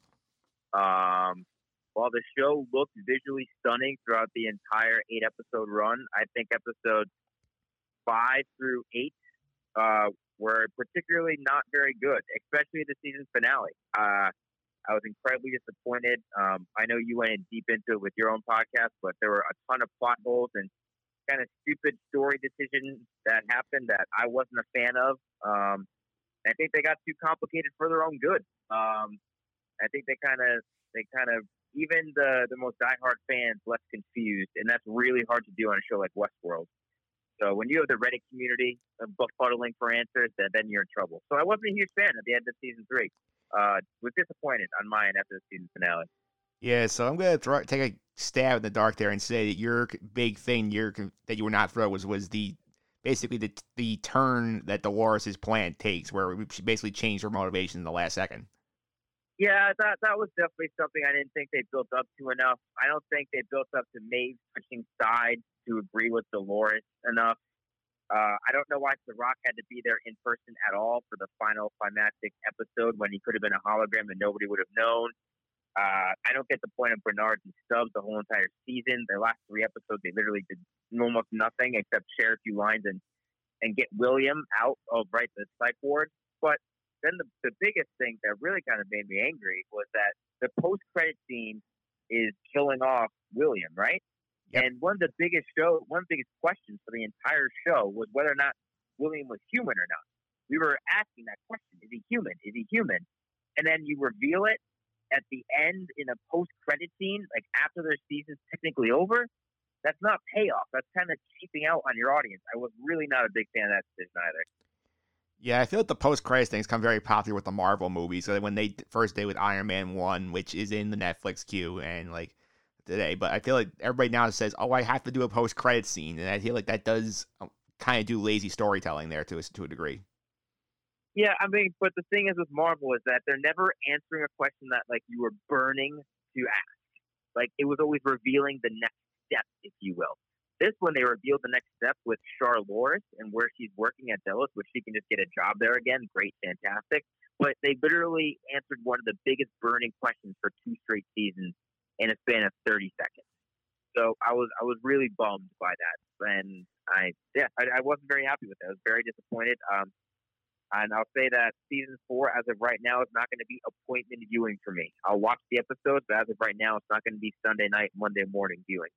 So you're so it's back to your, you know, oh Tuesday, like third Wednesday afternoon. If I'm at work and I have nothing going on, that's going to be when Westworld pops up for you. Yeah, basically, it's, it's going to be when I'm done with work. I need something to work out to. I'll throw it on the TV or whatever while I'm eating dinner. But I'm not going to stay up late on a on a Sunday night and watch it. There are better shows now on Sunday night that, that are that are more appealing than than Westworld. So, so that's what I'm going to do. I'm sorry. I like the show. I really liked the first half of the season, but then it just got too convoluted and took too many turns for its own good. Yeah, so we'll put the Westworld to the back burner. Now we'll have some fun. The activity today is my Netflix DVD queue.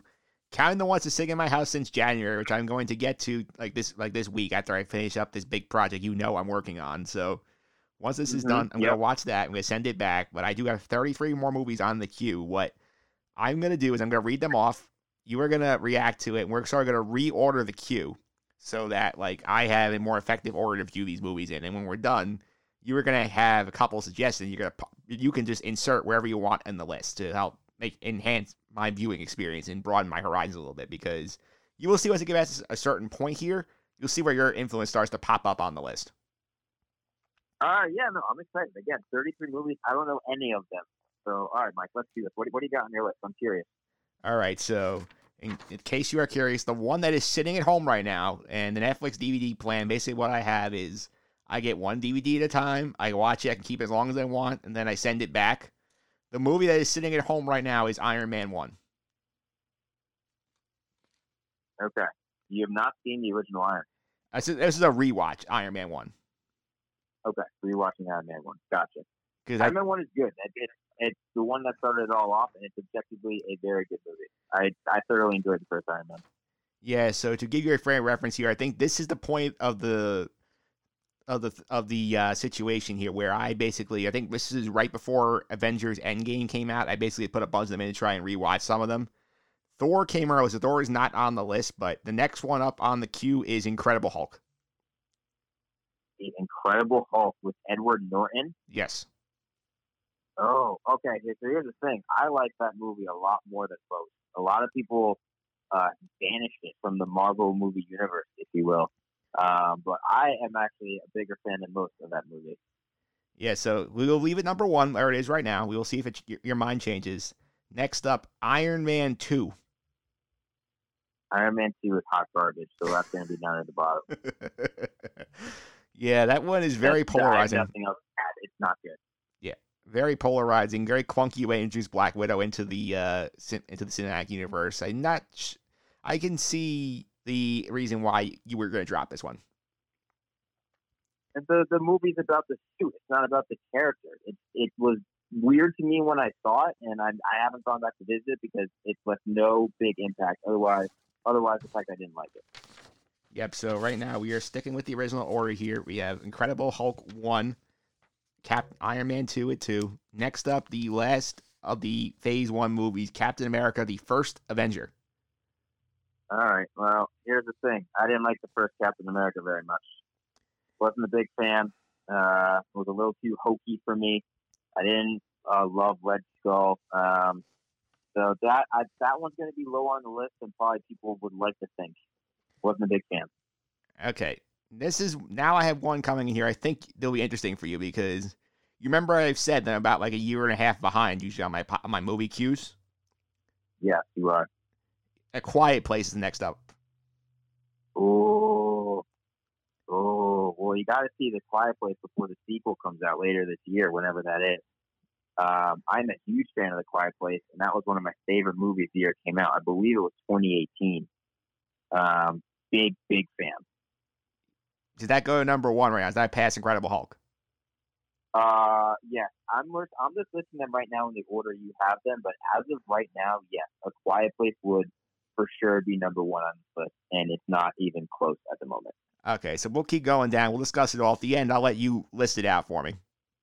Well, here we go. I'll I'll, I'll start rescheduling as we go. But yeah, you keep going down your list. Number five on the list right now, Ready Player One. Okay, Ready Player One, Steven Spielberg special effects bonanza, ton of cult, ton of pop culture references. So I think you're gonna like this one quite a bit. Um, it's polarizing amongst the people who I talked about it with, whether it was a great movie or a great homage. So I'll be curious to get your opinion once you see it. Yeah, this is one where I basically saw the trailer in the theaters, and I didn't say, "This is one that's interesting," but I don't want to spend the thirteen dollars for a movie ticket. So this is one I just throw on the Netflix queue. I tend to do that, where it's like I'm okay seeing it later, but I don't want to spend the money on it to go get the movie ticket. Next up, number six, Deadpool two. Deadpool 2. Uh, not as good as the first Deadpool, but still incredibly enjoyable and debaucherous.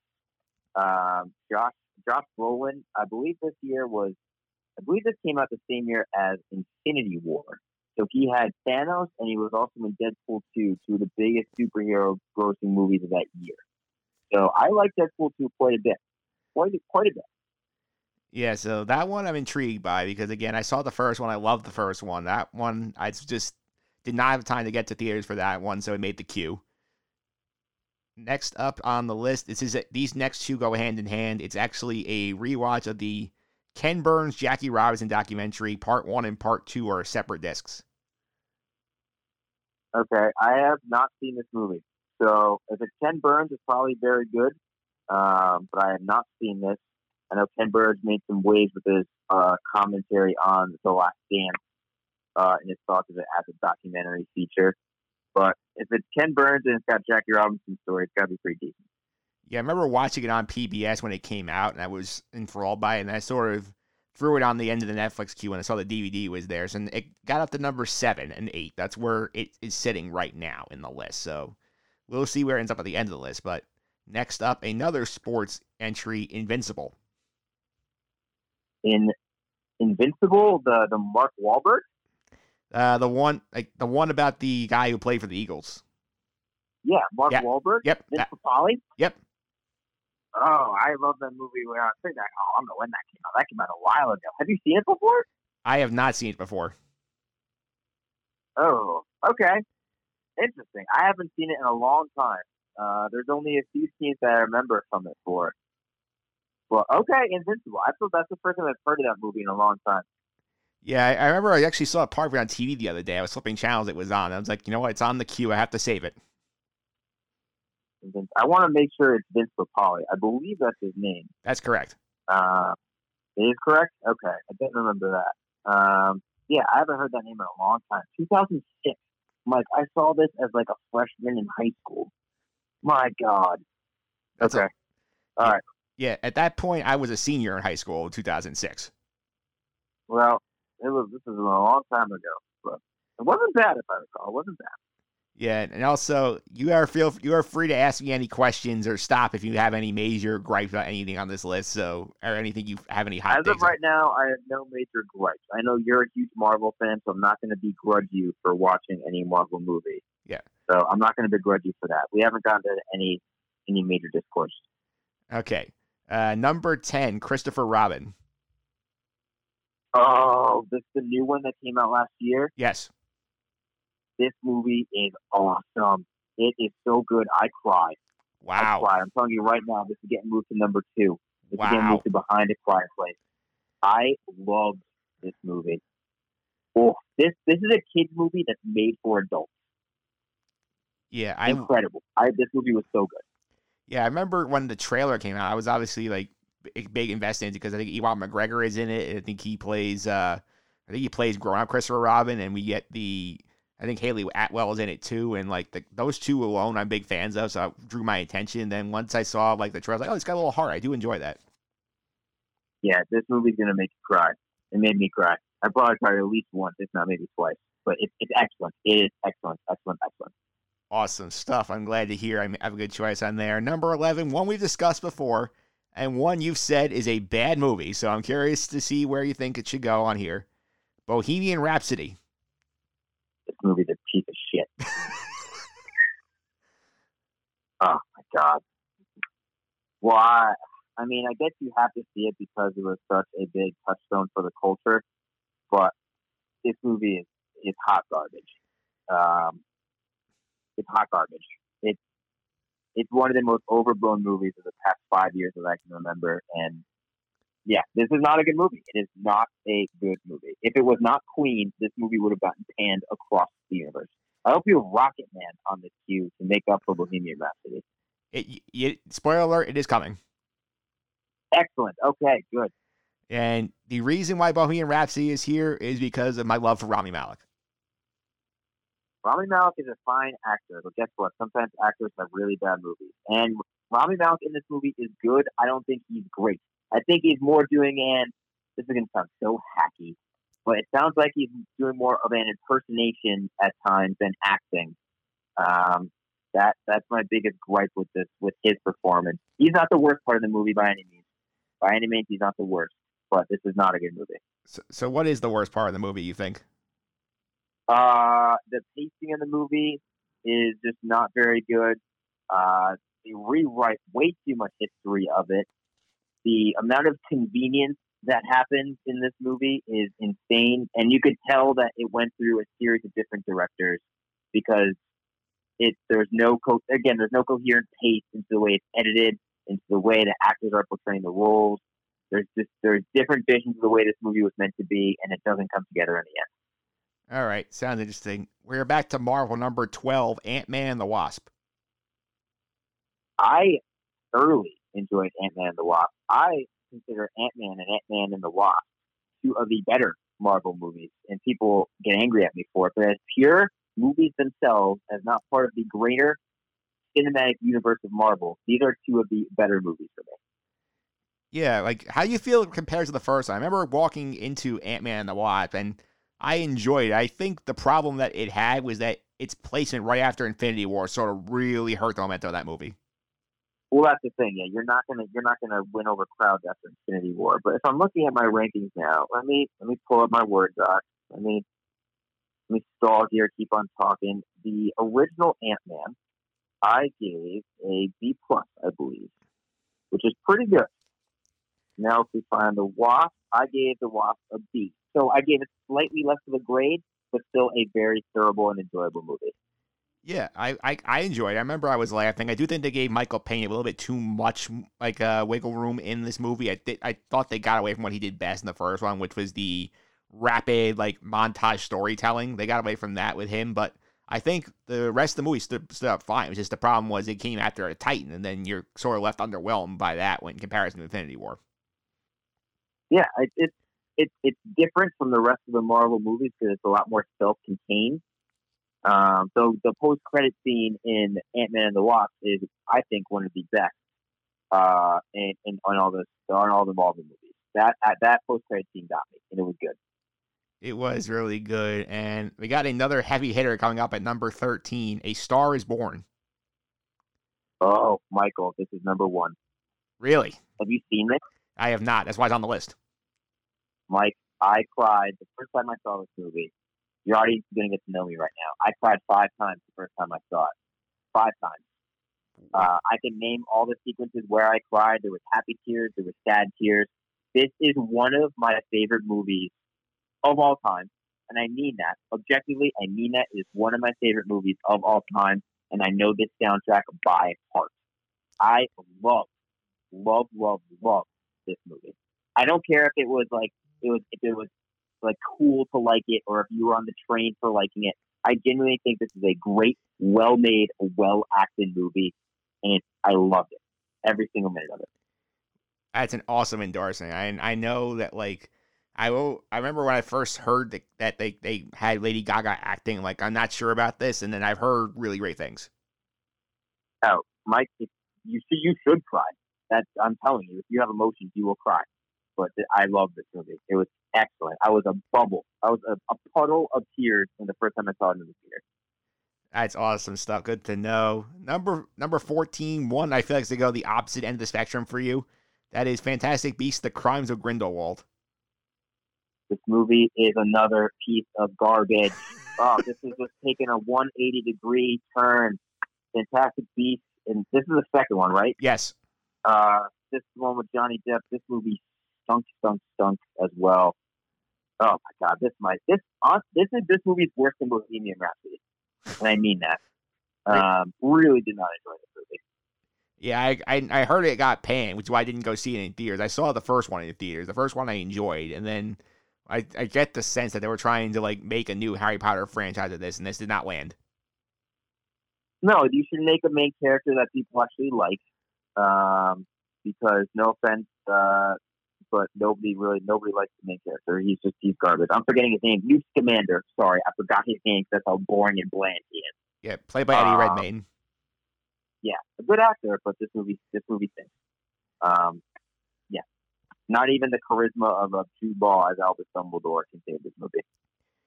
Yeah, that's that's I'm guessing that's gonna be far down the bottom. I'm curious to see where that lands later. But next up, a actually getting a DC movie for the first time in here, Aquaman.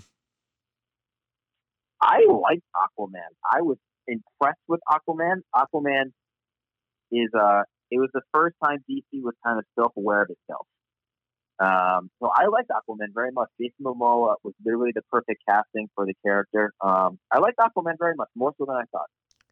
Yeah, that's what I heard too. Is that, that people have low expectations for it after Justice League and some of the other garbage they put out, and then this came out, and they're like, people are like, oh, Aquaman can be fun. That's the thing. It's I like if you just look at it as a movie itself, there are definitely some problems with it. Whether it be the plot, the, the acting, the writing. The writing is bad at times, but just as an experience of you coming out of it, you're gonna have a smile on your face because you're like, oh, I enjoyed my time. It wasn't perfect, but it did the job in it passed the two hours. So Aquaman is is one of the better DC movies, especially of recent years. Yeah, and I think that's going to be interesting to see. Number 16, one, one more Marvel in the well here, Captain Marvel. Captain Marvel. Captain Marvel, I really liked when I first saw it. Um, I have since tried to revisit it, and I have not been able to finish it uh, because it's not as strong as the first time I remember seeing it. Um, I don't know what was with me in the theater the first time I saw it, but I really enjoyed it. But it's a tough rewatch for me. Tough rewatch. Yeah, why do you think that is? Uh, I don't know. It maybe it was like uh, just Brie Larson won me over the first time she saw like the first time her portraying the character, and it was enough. Uh, and she was enough to, to carry the movie and to make it good. I gave it a really good grade upon first day coming out in theaters, but I also think it doesn't help that in the in the uh, like Infinity War and an Endgame. She's kind of just more of a bit character who comes in at big moments to save the day. Uh, doesn't play a major part, so she's kind of inconsequential, if you will.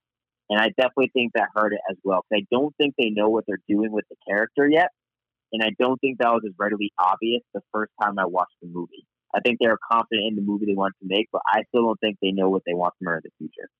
Yeah, I think the problem with that character specifically is I feel like they sort of got blinded by what Black Panther did, and so uh, said, "Oh, we're gonna make the women's version of Black Panther." It didn't quite land that way. Yeah, that's a good point. Um, there's no way it made the cultural impact of Black Panther, though. Not even remotely close to that. I think that's what they were trying for. I think that's the problem they had. Yeah. Yeah, agreed. And next up, we are stay in the Disney family here, and this is one of the live actions I have not seen yet. Live action Dumbo. Uh, I have not seen this either because I had zero interest to see it. Um, I didn't like Dumbo, the animation movie. I'm not a huge fan of Tim Burton, so I really had no desire to see this movie, and I, and I still haven't seen it. I know it's on Disney Plus. I know I should watch it one day, but it's it's not high up there in my own queue. Good, good to know. And one you asked about before. Now we've hit it. Rocket Man. Yeah, I love Rocket Man. Uh, Taron Egerton in this movie was awesome. He got the Golden Globe nomination. Um, this movie was really, really good. It's so much better than Bohemian Rhapsody in, in almost every single way, shape, and form.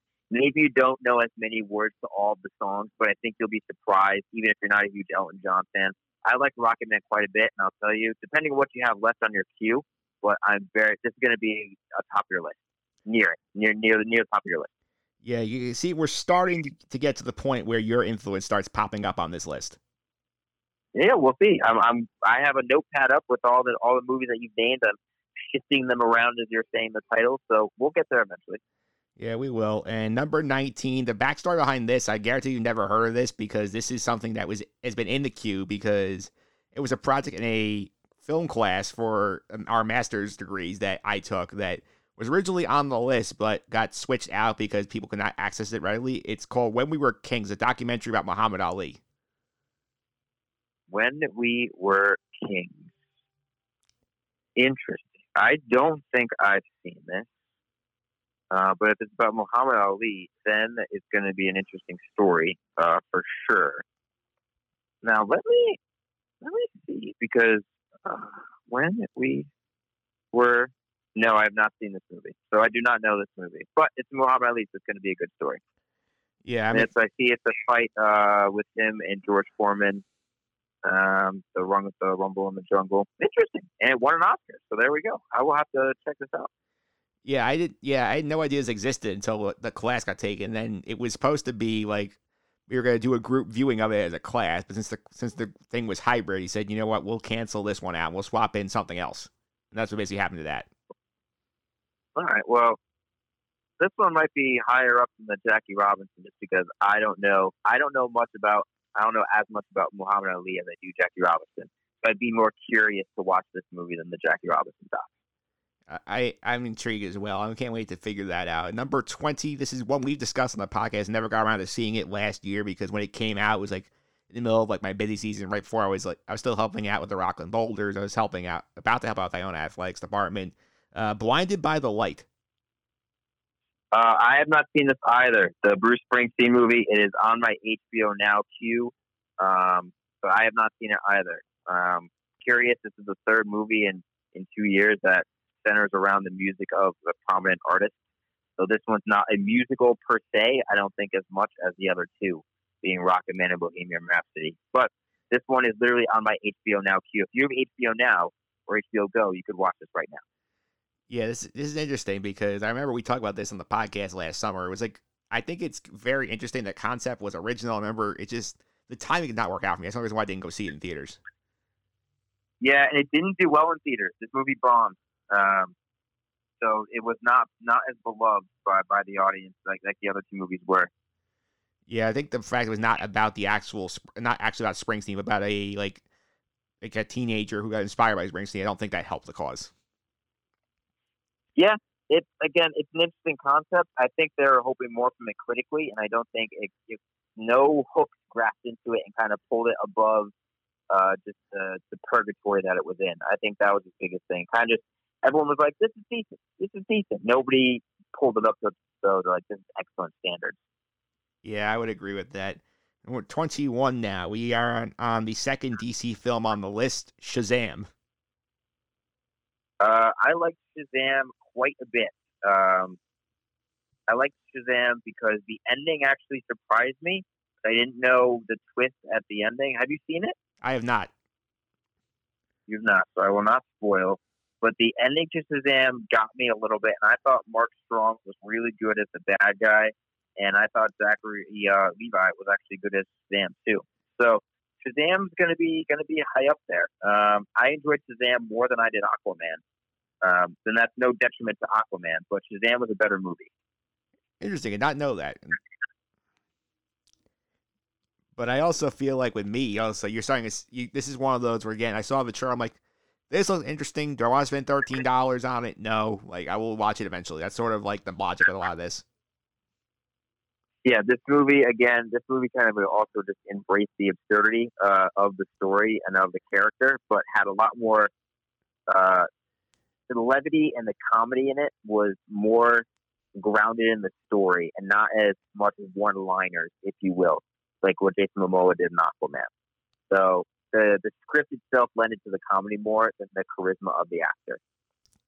That makes sense. Good to know. Next up on the list, a movie that we've talked about, I think, on the year end pop culture wrap up podcast. One that you were not as big a fan of as Sandra Rosa was the Todd Phillips Joker movie. Yeah, Joker. Again, I, I thought it was good, and I didn't think it was great. I thought the performance was great. Um, but the thing is, this is going to be high up on the list because you should see it because everyone needs to form their own opinion about it.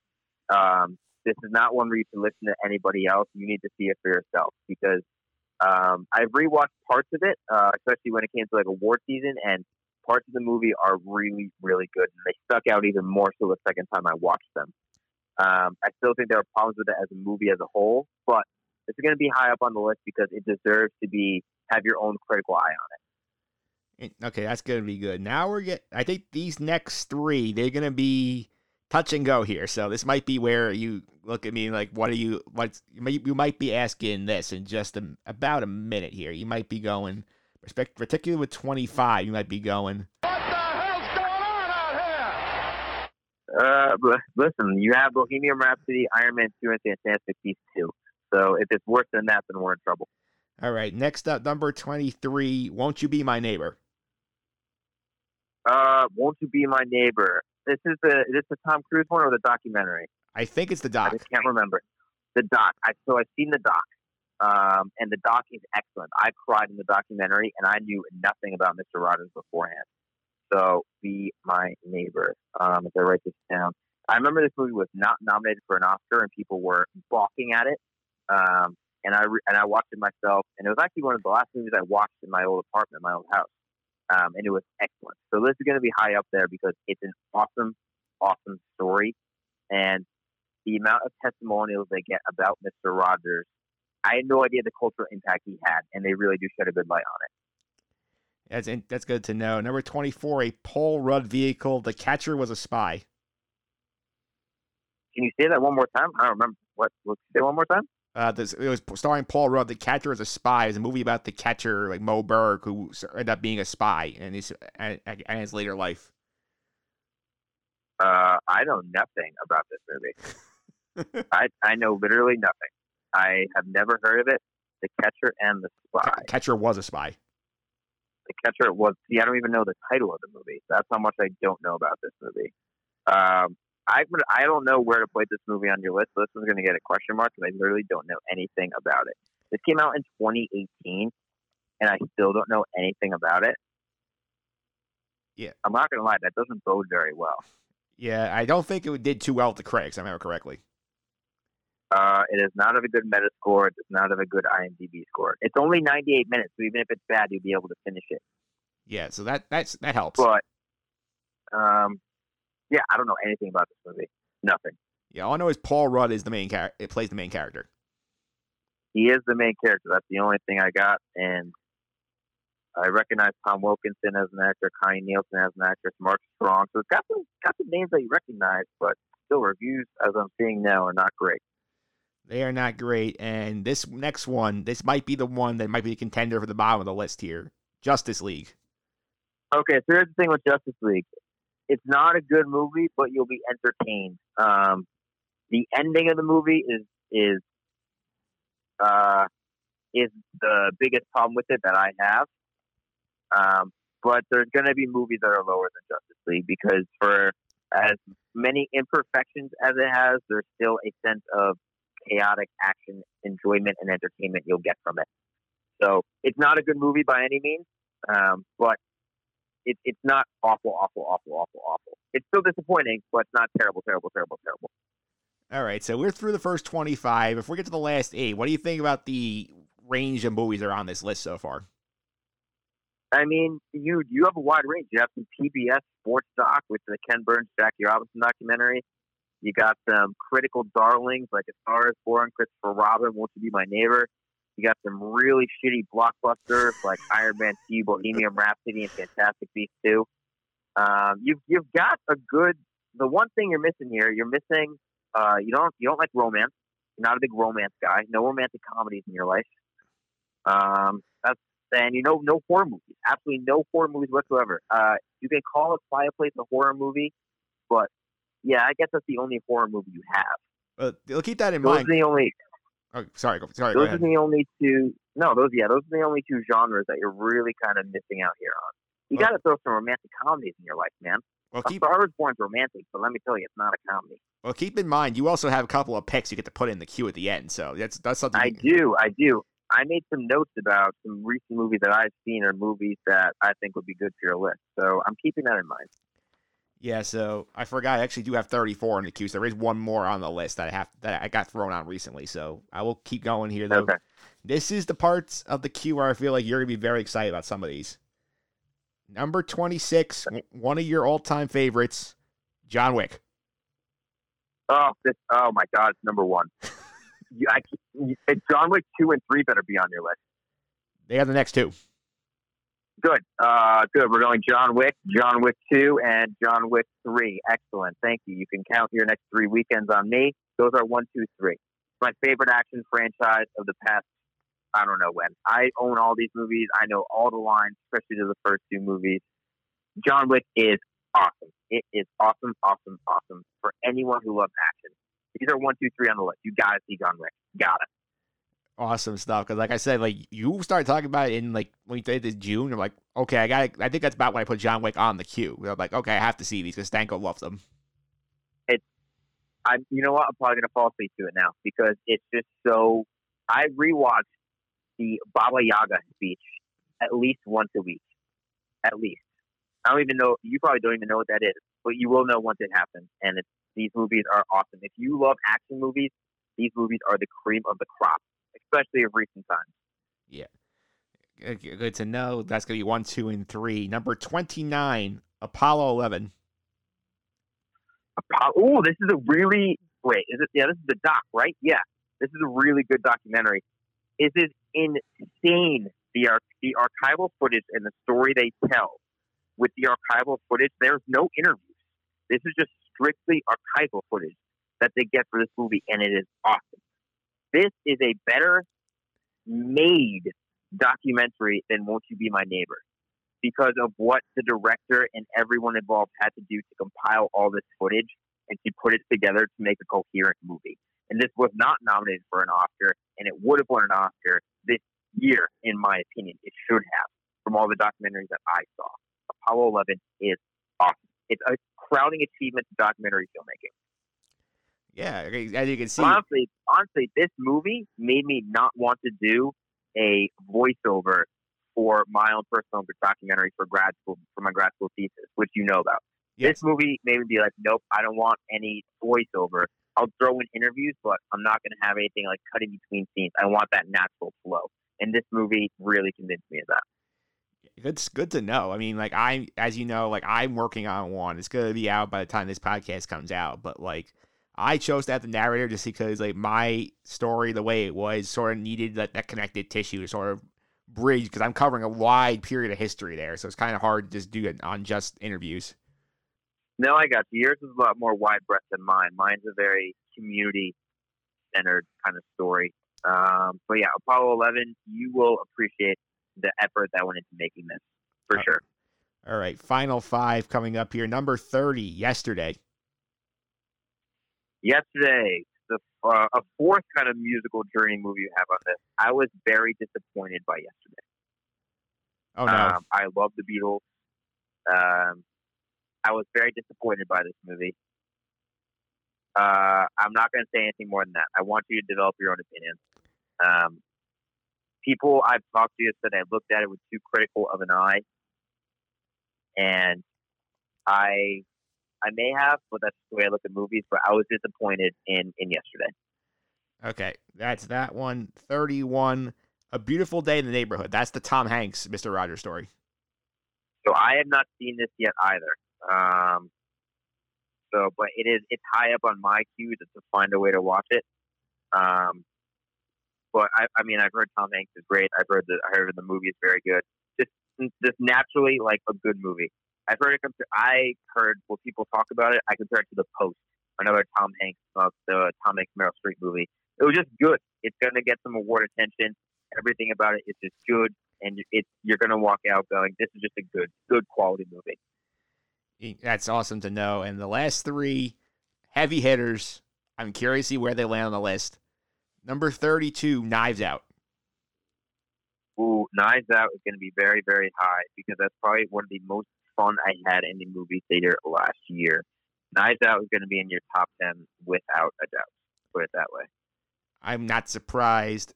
Next one, another award winner, a candidate this year, 1917. 1917 is the most beautiful movie I've seen in recent memory. The cinematography on this movie, I mean, I was aroused in the movie theater. I saw it twice in the movie theater just to see the cinematography. I brought my dad to see it the second time I saw it. So I was like, you have to see this movie. I was gawking at the color schemes that Roger Deakins used in certain sequences and the one takes. This was the most beautifully made movie, just from strictly a visual standpoint last year. It was not the best movie. It should not have won at the Oscars, um, which I'm glad it didn't, but it got the recognition that it deserved because it's still a crowning achievement. All right. And last but not least, our Oscar winner for Best Picture, Parasite. Oh, right. Parasite's going above John Wick because Parasite is the most recent addition to the my favorite movies of all time. Uh, this movie is literally perfect.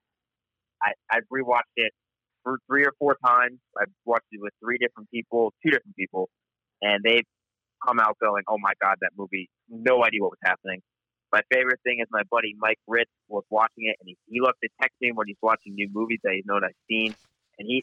I had 45 unread text messages because I stepped away for 20 minutes of him at the end of this movie going, "What's happening? Oh my god!" ah!" this movie kicks ass.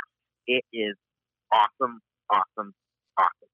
Is deserve when I freaked out when this won Best Picture, as you know. So uh, Parasite is incredible. Yes. There's no, it's just incredible. Yeah, so that's the complete DVD queue right now. So, what what are your thoughts on the over now that you got the entire picture? So now that I've got the entire picture, you definitely need some romantic comedy in your life. You need to throw in some romance, throw in some comedy, throw in some levity. You have a lot of serious topics here. You got to be able to laugh a little bit. Uh, you don't have any oldies. You are not a fan of the old movies. You got to throw in some ancient epics or some movies from the 60s, 70s beforehand. Uh, get, get a little bit of movie culture in your life. You got to throw in maybe a black and white. Um, and then you got to throw in a horror. I don't know if you're a fan of horror. I understand horror is not for everybody. So before I put my three movies on the list that you should watch, um, I will I will avoid horror if you don't like horror because I understand it's not for everybody. Yeah, I'm not like I tend not to be a horror guy. It's usually my like a genre I tend to avoid. Like a Quiet Place by the First, I I venture in that direction. All right, so I will not I will not recommend a horror movie.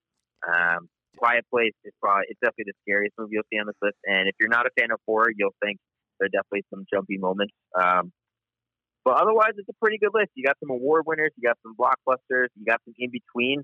Uh, like when we were kings, uh, I mean that won an Oscar, but I've never heard of it before. So you've got When We Were Kings though on my mind, and um, I'm gonna have to check that one out. And The Catcher Was a Spy. Never heard of that. Just didn't didn't know it existed. All right, so don't so pick. How about you pick your three? Put them in the list. Don't tell me where they are. I want to be surprised when they pop up. All right, so I'm gonna filibuster here while, I'm sorting through this list because I'm Yeah, so I'll I'm I'll, going I'll, through. I'll talk for a minute. So while you can filibuster, you can work for this stuff. So I think Okay, yeah, yeah, please filibuster.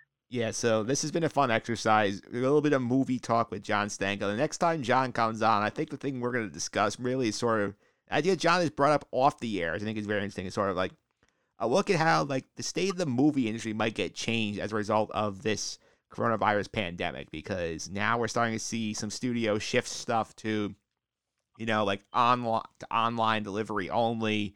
We saw Trolls World Tour get pushed online and now uh, a couple of a couple of the major studio chains are upset with with uh Univer- I forget which company put it out, but they said they're not going to screen their movies anymore.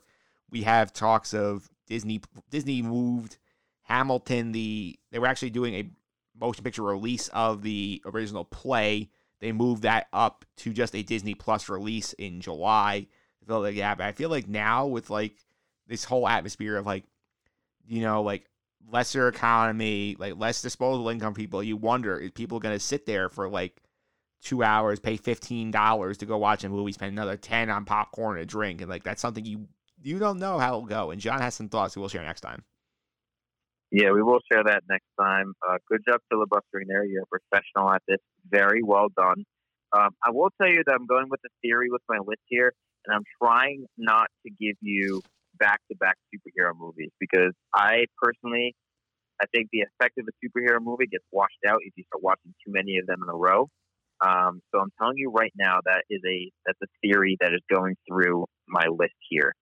Um, so I have all of your movies here in order of the way that I would watch them, and luckily I did some prep and I did some movies here that I think you should see. So let's see. Now here's a question. I knocked off Parasite because I you have it on your queue. Good job. Um, now I want to I want to make sure you haven't seen these movies. So, have you seen The Lighthouse? No. You've not seen The Lighthouse. All right, so Lighthouse is going to go pretty high up because that movie is trippy. Um, so we're going to go. We're going to do this. We're going to put The Lighthouse there. All right, I'm going to throw on a romantic comedy. This is a deep cut romantic comedy that not many people have seen, but I think is is one that's very enjoyable, and it was on Netflix for a long time. I don't know if it still is, but it's I think it's a great one. Um, Your sister's sister. I've not seen Probably it. never heard of it. Never heard of it. Yeah, I don't think. No, you never heard of it. Now, here's the thing. I noticed that. Wa- I noticed that on this list you have you have action hero action movies, if you will, like superhero action movies with lasers or whatever. You don't have like a gritty, like just just it's just like a like a guilty pleasure action movie that's just absurd and the acting is overacting and stuff like that. You don't have one of those. So I'm debating between a movie like that or going with an older black and white movie with some culture and some history behind it. Not saying you aren't uncultured, but one that has gotten critical praise for being how good it was at its time. It's still holding up now. You know what? Do both. So, do both. You know what? I love that answer. That's a great answer, and I'm very glad that you said it. So here's what we're going to do. I'm going to put on a movie that's classy and that is considered one of the best movies of all time. So I'm putting that on the list there. So we're going to do that. And then I'm going to put on my guilty pleasure movie, my favorite guilty pleasure movie of all time. Um, this is the movie that me and my cousin have recasted countless, countless, countless, countless numbers of times. But I want to put it at the bottom of the list because objectively, it's not that great of a movie, but you will love it for how bad it is because it's amazing and it's perfect, and there's nothing bad about it. Okay. All right, so I have my list. I'm ready. Okay. All right, so I'm going to run through these slowly so it, or so you can write them down, or I can send you the Word doc after too, so you can have it. Yeah, you uh, could. so you don't need to freak yourself. Yeah, you could send me the word doc. We'll list, We'll make this for, easy for the listeners too. I'll post the list online. How about that? That's a great way. So I'll read down this kind of slowly. Um, but first is Parasite. You got to see it. It's incredible on both a watch standpoint, just from entertainment, and both from a critical standpoint in terms of the way it's made and the way it's written, remarkable. That's number one. We got John Wick, John Wick 2, John Wick 3, or 2 through 4, just because it's my favorite action series of all time. Those are the only kind of pure action movies you have on this list besides, um, like, yeah, those are only like the three action movies you have on this list that aren't superhero related. Um, and you got to see those. Star is Born's number five. I, I really I want a picture of your tears after you after you've seen this movie. I, I need I need I need proof. Um, we're going a quiet place at six. Uh, it's it's so unique a horror movie, and you have to watch it with. Uh, you can't be at any food because it needs to be really quiet, and you have all the lights off. You need to. So basically, Um, eleven o'clock. Knives Out. Eleven o'clock at night for that one, basically. Yes, basically. Knives Out is after A Quiet Place because Rian Johnson, again, a really well written movie. It will go from well written to really well made. 1917 is after Knives Out. So after 1917, though, you might be feeling a little dour after a war movie. And you might need some uplifting spirits. That's where we watch Christopher Robin to rediscover your sense of innocence. Is that a You know, to kind of build. Yes, that's at 10 to build up your to build up your childhood again. So that's Christopher Robin. I will say same. and then we're same- gonna I would say same spots in the original list. Well, there we go. So perfect timing. but then, Mike, we're going to strip away your innocence again, and we're going to confuse the hell out of you because I'm throwing the lighthouse in at number 11. Because right now we're in a quarantine, we're isolated, and this is one of the weirdest, most well acted, craziest isolation movies I've ever seen. It is bonkers, crazy. This movie uh, stars William Dafoe and Robert Pattinson, and you, you watching it, you will be so confused, but it's going to stick with you when it's over. There are still visages from this movie that either haunt or or put enjoyment in my dreams, and I don't know which way it is because I'm still confused about the movie, but it's in the best way possible. So that's number eleven. Um, then we're gonna make you happy again. We'll throw on Rocketman uh, because Taron Egerton in this movie is just happy-go-lucky, sing some songs, be happy. Uh, you'll be inspired, and you'll continue to be inspired when you watch Apollo 11. America, right? We'll, tell we'll tell you the inspiring story of Elton John across the pond. We'll bring it back to America with a really well made documentary. But then we're going to go into the depravity of America, the chaos with Joker. I think Joker is higher up on this list than probably you might thought it might have been, but it's a movie again you need to make your own opinion on, and it's. I mean, if you're going to take away all morality and all sense of uh, of happiness from Apollo 11, then Joker's the movie to do it. I'm sending you on an emotional roller coaster, Mike. I really am. It's gonna be I'm sending you on an emotional roller coaster. There's ups and downs for me on this ride. Um, yeah. Uh, so after Joker, we have "Won't You Be My Neighbor," uh, the documentary again to relift your spirits after Joker to show you there's happiness in the world and that there are good people. Because guess what? Spoiler the Joker's not a good guy. Um, after "Won't You Be My Neighbor," we'll get to Deadpool two. So "Won't You Be My Neighbor" is G-rated, lovely for everybody. Deadpool two is R-rated, not for everybody. So that's a segue there. After Deadpool 2, we go from the unclassiest and most depraved superheroes to a classy, a black and white Orson Welles classic, The Third Man. This is the this is my culture pick for you. This is my cinema history pick. This has one of the best character reveals of all time, if not number one. It is masterfully done in this movie, and it comes at the perfect time. So the third man comes after Deadpool 2 on your queue. And that one, I don't know if you've heard of it before, but it is excellent. I have not heard of it before, so I'm excited to see where this goes. It is, it's very good. I will admit a little bit of a longer movie, so plan your day out for it, but it's, it's very, very good. Um, so after the third man, we have When We Were Kings, uh, that uh, Muhammad Ali documentary. That's high up there because I don't know much about it, but it sounds like a great story. So I put that up in the top half of the list. Uh, we're just going, going to go on a series of happy movies here. We're going to go Shazam. It's just a happy action action hero movie. A lot of happiness there, a lot of laughs. A Beautiful Day in the Neighborhood, again centering around the happiness of Mr. Rogers. I do think there are some darker themes in that movie, but I haven't seen it to be sure. But that, that's where that's what I'm putting that literally like right in the middle of the pack. because it's just again it's gonna be a good quality movie. Uh, so we got Shazam, A Beautiful Day in the Neighborhood. Then we go Aquaman, get to some quippy one-liners. Um, then after that, we're gonna throw you into the culture of Ready Player One. I think you're going. I think you are going to love Ready Player One more than most. If I had to guess, I think you're going to love it. I think you're going to be upset that it's this far down low in the queue. so for that, I apologize. Hey, I trust your judgment. Um, thank you. Um, I believe the is this the first Marvel movie that I have on the list? I have the Incredible Hulk, um, which I mean to your viewers is probably blasphemy. Like they're probably shutting this off right now, and I apologize, but I like this movie more than most. So the Incredible Hulk um, is is the first Marvel movie I have on your queue.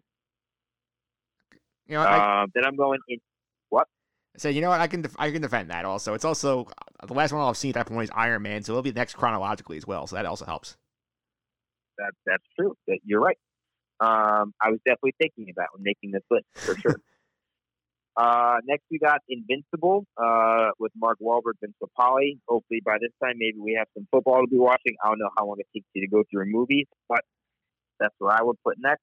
Uh, that'll be followed up by Ant Man and the Wasp. Uh, after Invincible, then we're gonna go back to inspiring human story with Blinded by the Light. Um, and we'll follow that up with Captain America: The First Avenger. Again, people love this movie for Captain America. I really just didn't like this movie too much. Um, even though it's Tommy Lee Jones and it, it kind of sparks off the true hero of the Marvel Universe, I wasn't a big fan of the first movie. I just didn't think it was that great. Um, all right, so after Captain America: First Avenger, though, this is where we're going to go back to back with the Ken Burns Jackie Robinson documentary. At first, I had a movie splitting this up, but I feel like once you watch the first one, you're going to immediately want to watch the second one. So I won't torture you with that. I'll put these back to back. Appreciate Um, next up, next up after this is my romantic comedy, Your Sister's Sister. You got to add some levity, got to add some happiness into your life. This movie's not always happy, but I think it's really subtle in its comedy, and I enjoyed it really much. I was blown away the first time I saw it. wasn't expecting much, and came away very happy. So that's Your Sister's Sister. Uh, then we have Captain Marvel. After that, followed by Dumbo, which I have not seen, um, but it's a Disney live action, so I probably should eventually watch it because Disney runs the world. But it's sorry, I'm just not that inspired by it. After it, I had Yesterday. Um, so that is the last. No, I lied. It's the second to last of the music movies. Let's be real, second to last because there's a reason there's one there's one later after it. Now, after Yesterday, this is my guilty pleasure, Mike. This is my movie where you're you're going to be watching. You're going to be going, "What is this lovable, terrible, amazing piece of garbage that I have on my screen right now?" This movie is called Highlander. Have you seen it? No, Have you heard of it? no. Okay. Well, Mike, there can be only one, and that one is Highlander. This movie rocks. It is um, it's my ultimate guilty pleasure movie. I rewatched it and, it, and did a big ass blog on it the other day. Love Highlander. Love it, love it, love it, love it. Uh, so after Highlander is the movie I know nothing about. The Catcher was was a spy. Don't know anything about that movie. Just don't. Have no idea. Um, and then so after The Catcher was Spy, I have Justice League. Uh, then I have Iron Man two. Then I have Bohemian Rhapsody, and wrapping up, last and certainly least, is Fantastic Beasts two: The Crimes of Grindelwald. Ouch. I mean, I'm telling you, like the last three in this list were cemented right away. Like Iron Man two, Bohemian Rhapsody, and Fantastic Beasts two, they were separated from the rest because they are terrible.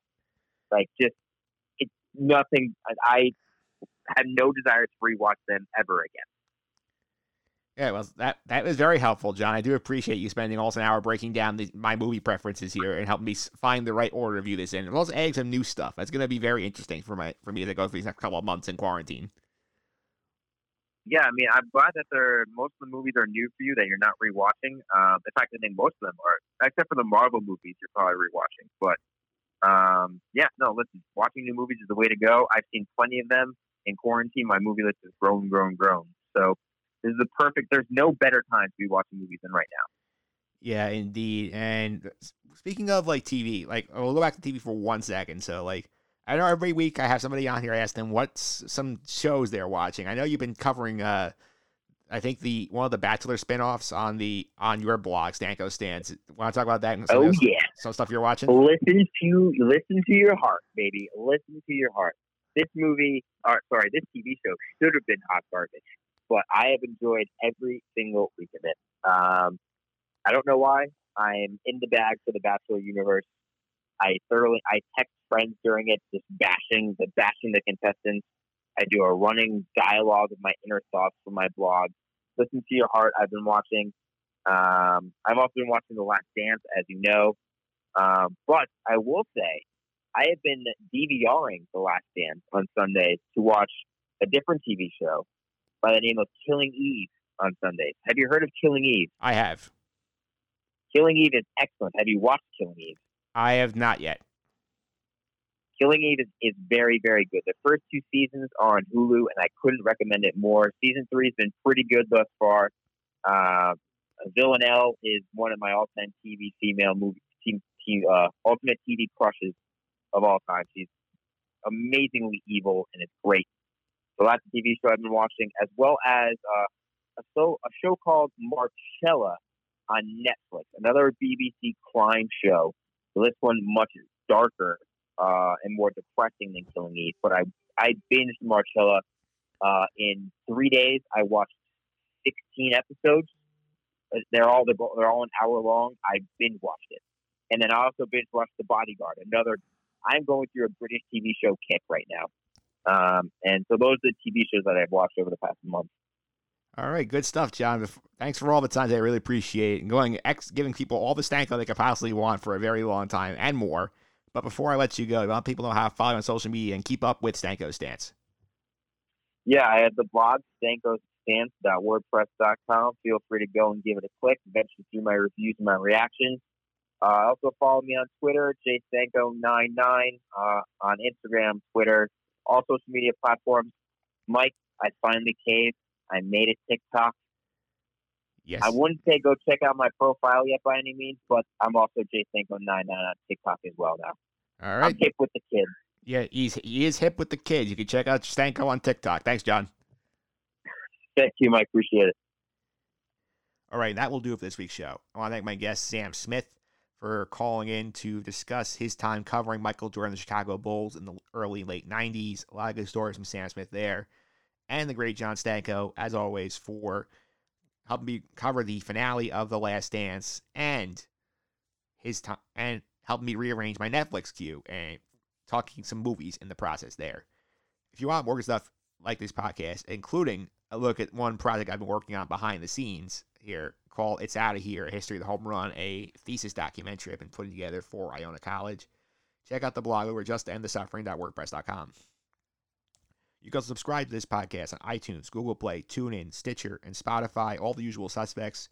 Search for Just End the Suffering there, and you will find all our episodes there, including some really long ones of late, but really goodies. I recommend you keep going through those archives, catch up, check out all these episodes. A lot of fun stuff. You can also search me on YouTube, Mike Phillips on YouTube. All these individual segments will go up. So if you just want to hear Sam Smith talking bowls, that's up there. Both of John's spots will be up there.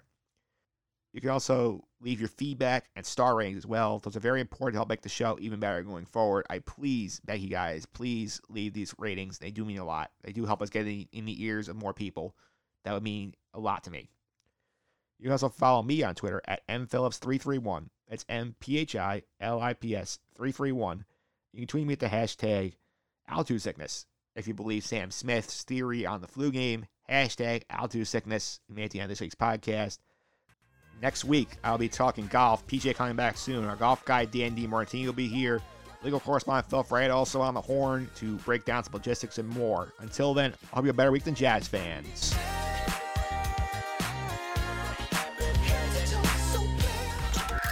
This has been the Just End the Suffering podcast. I'm out.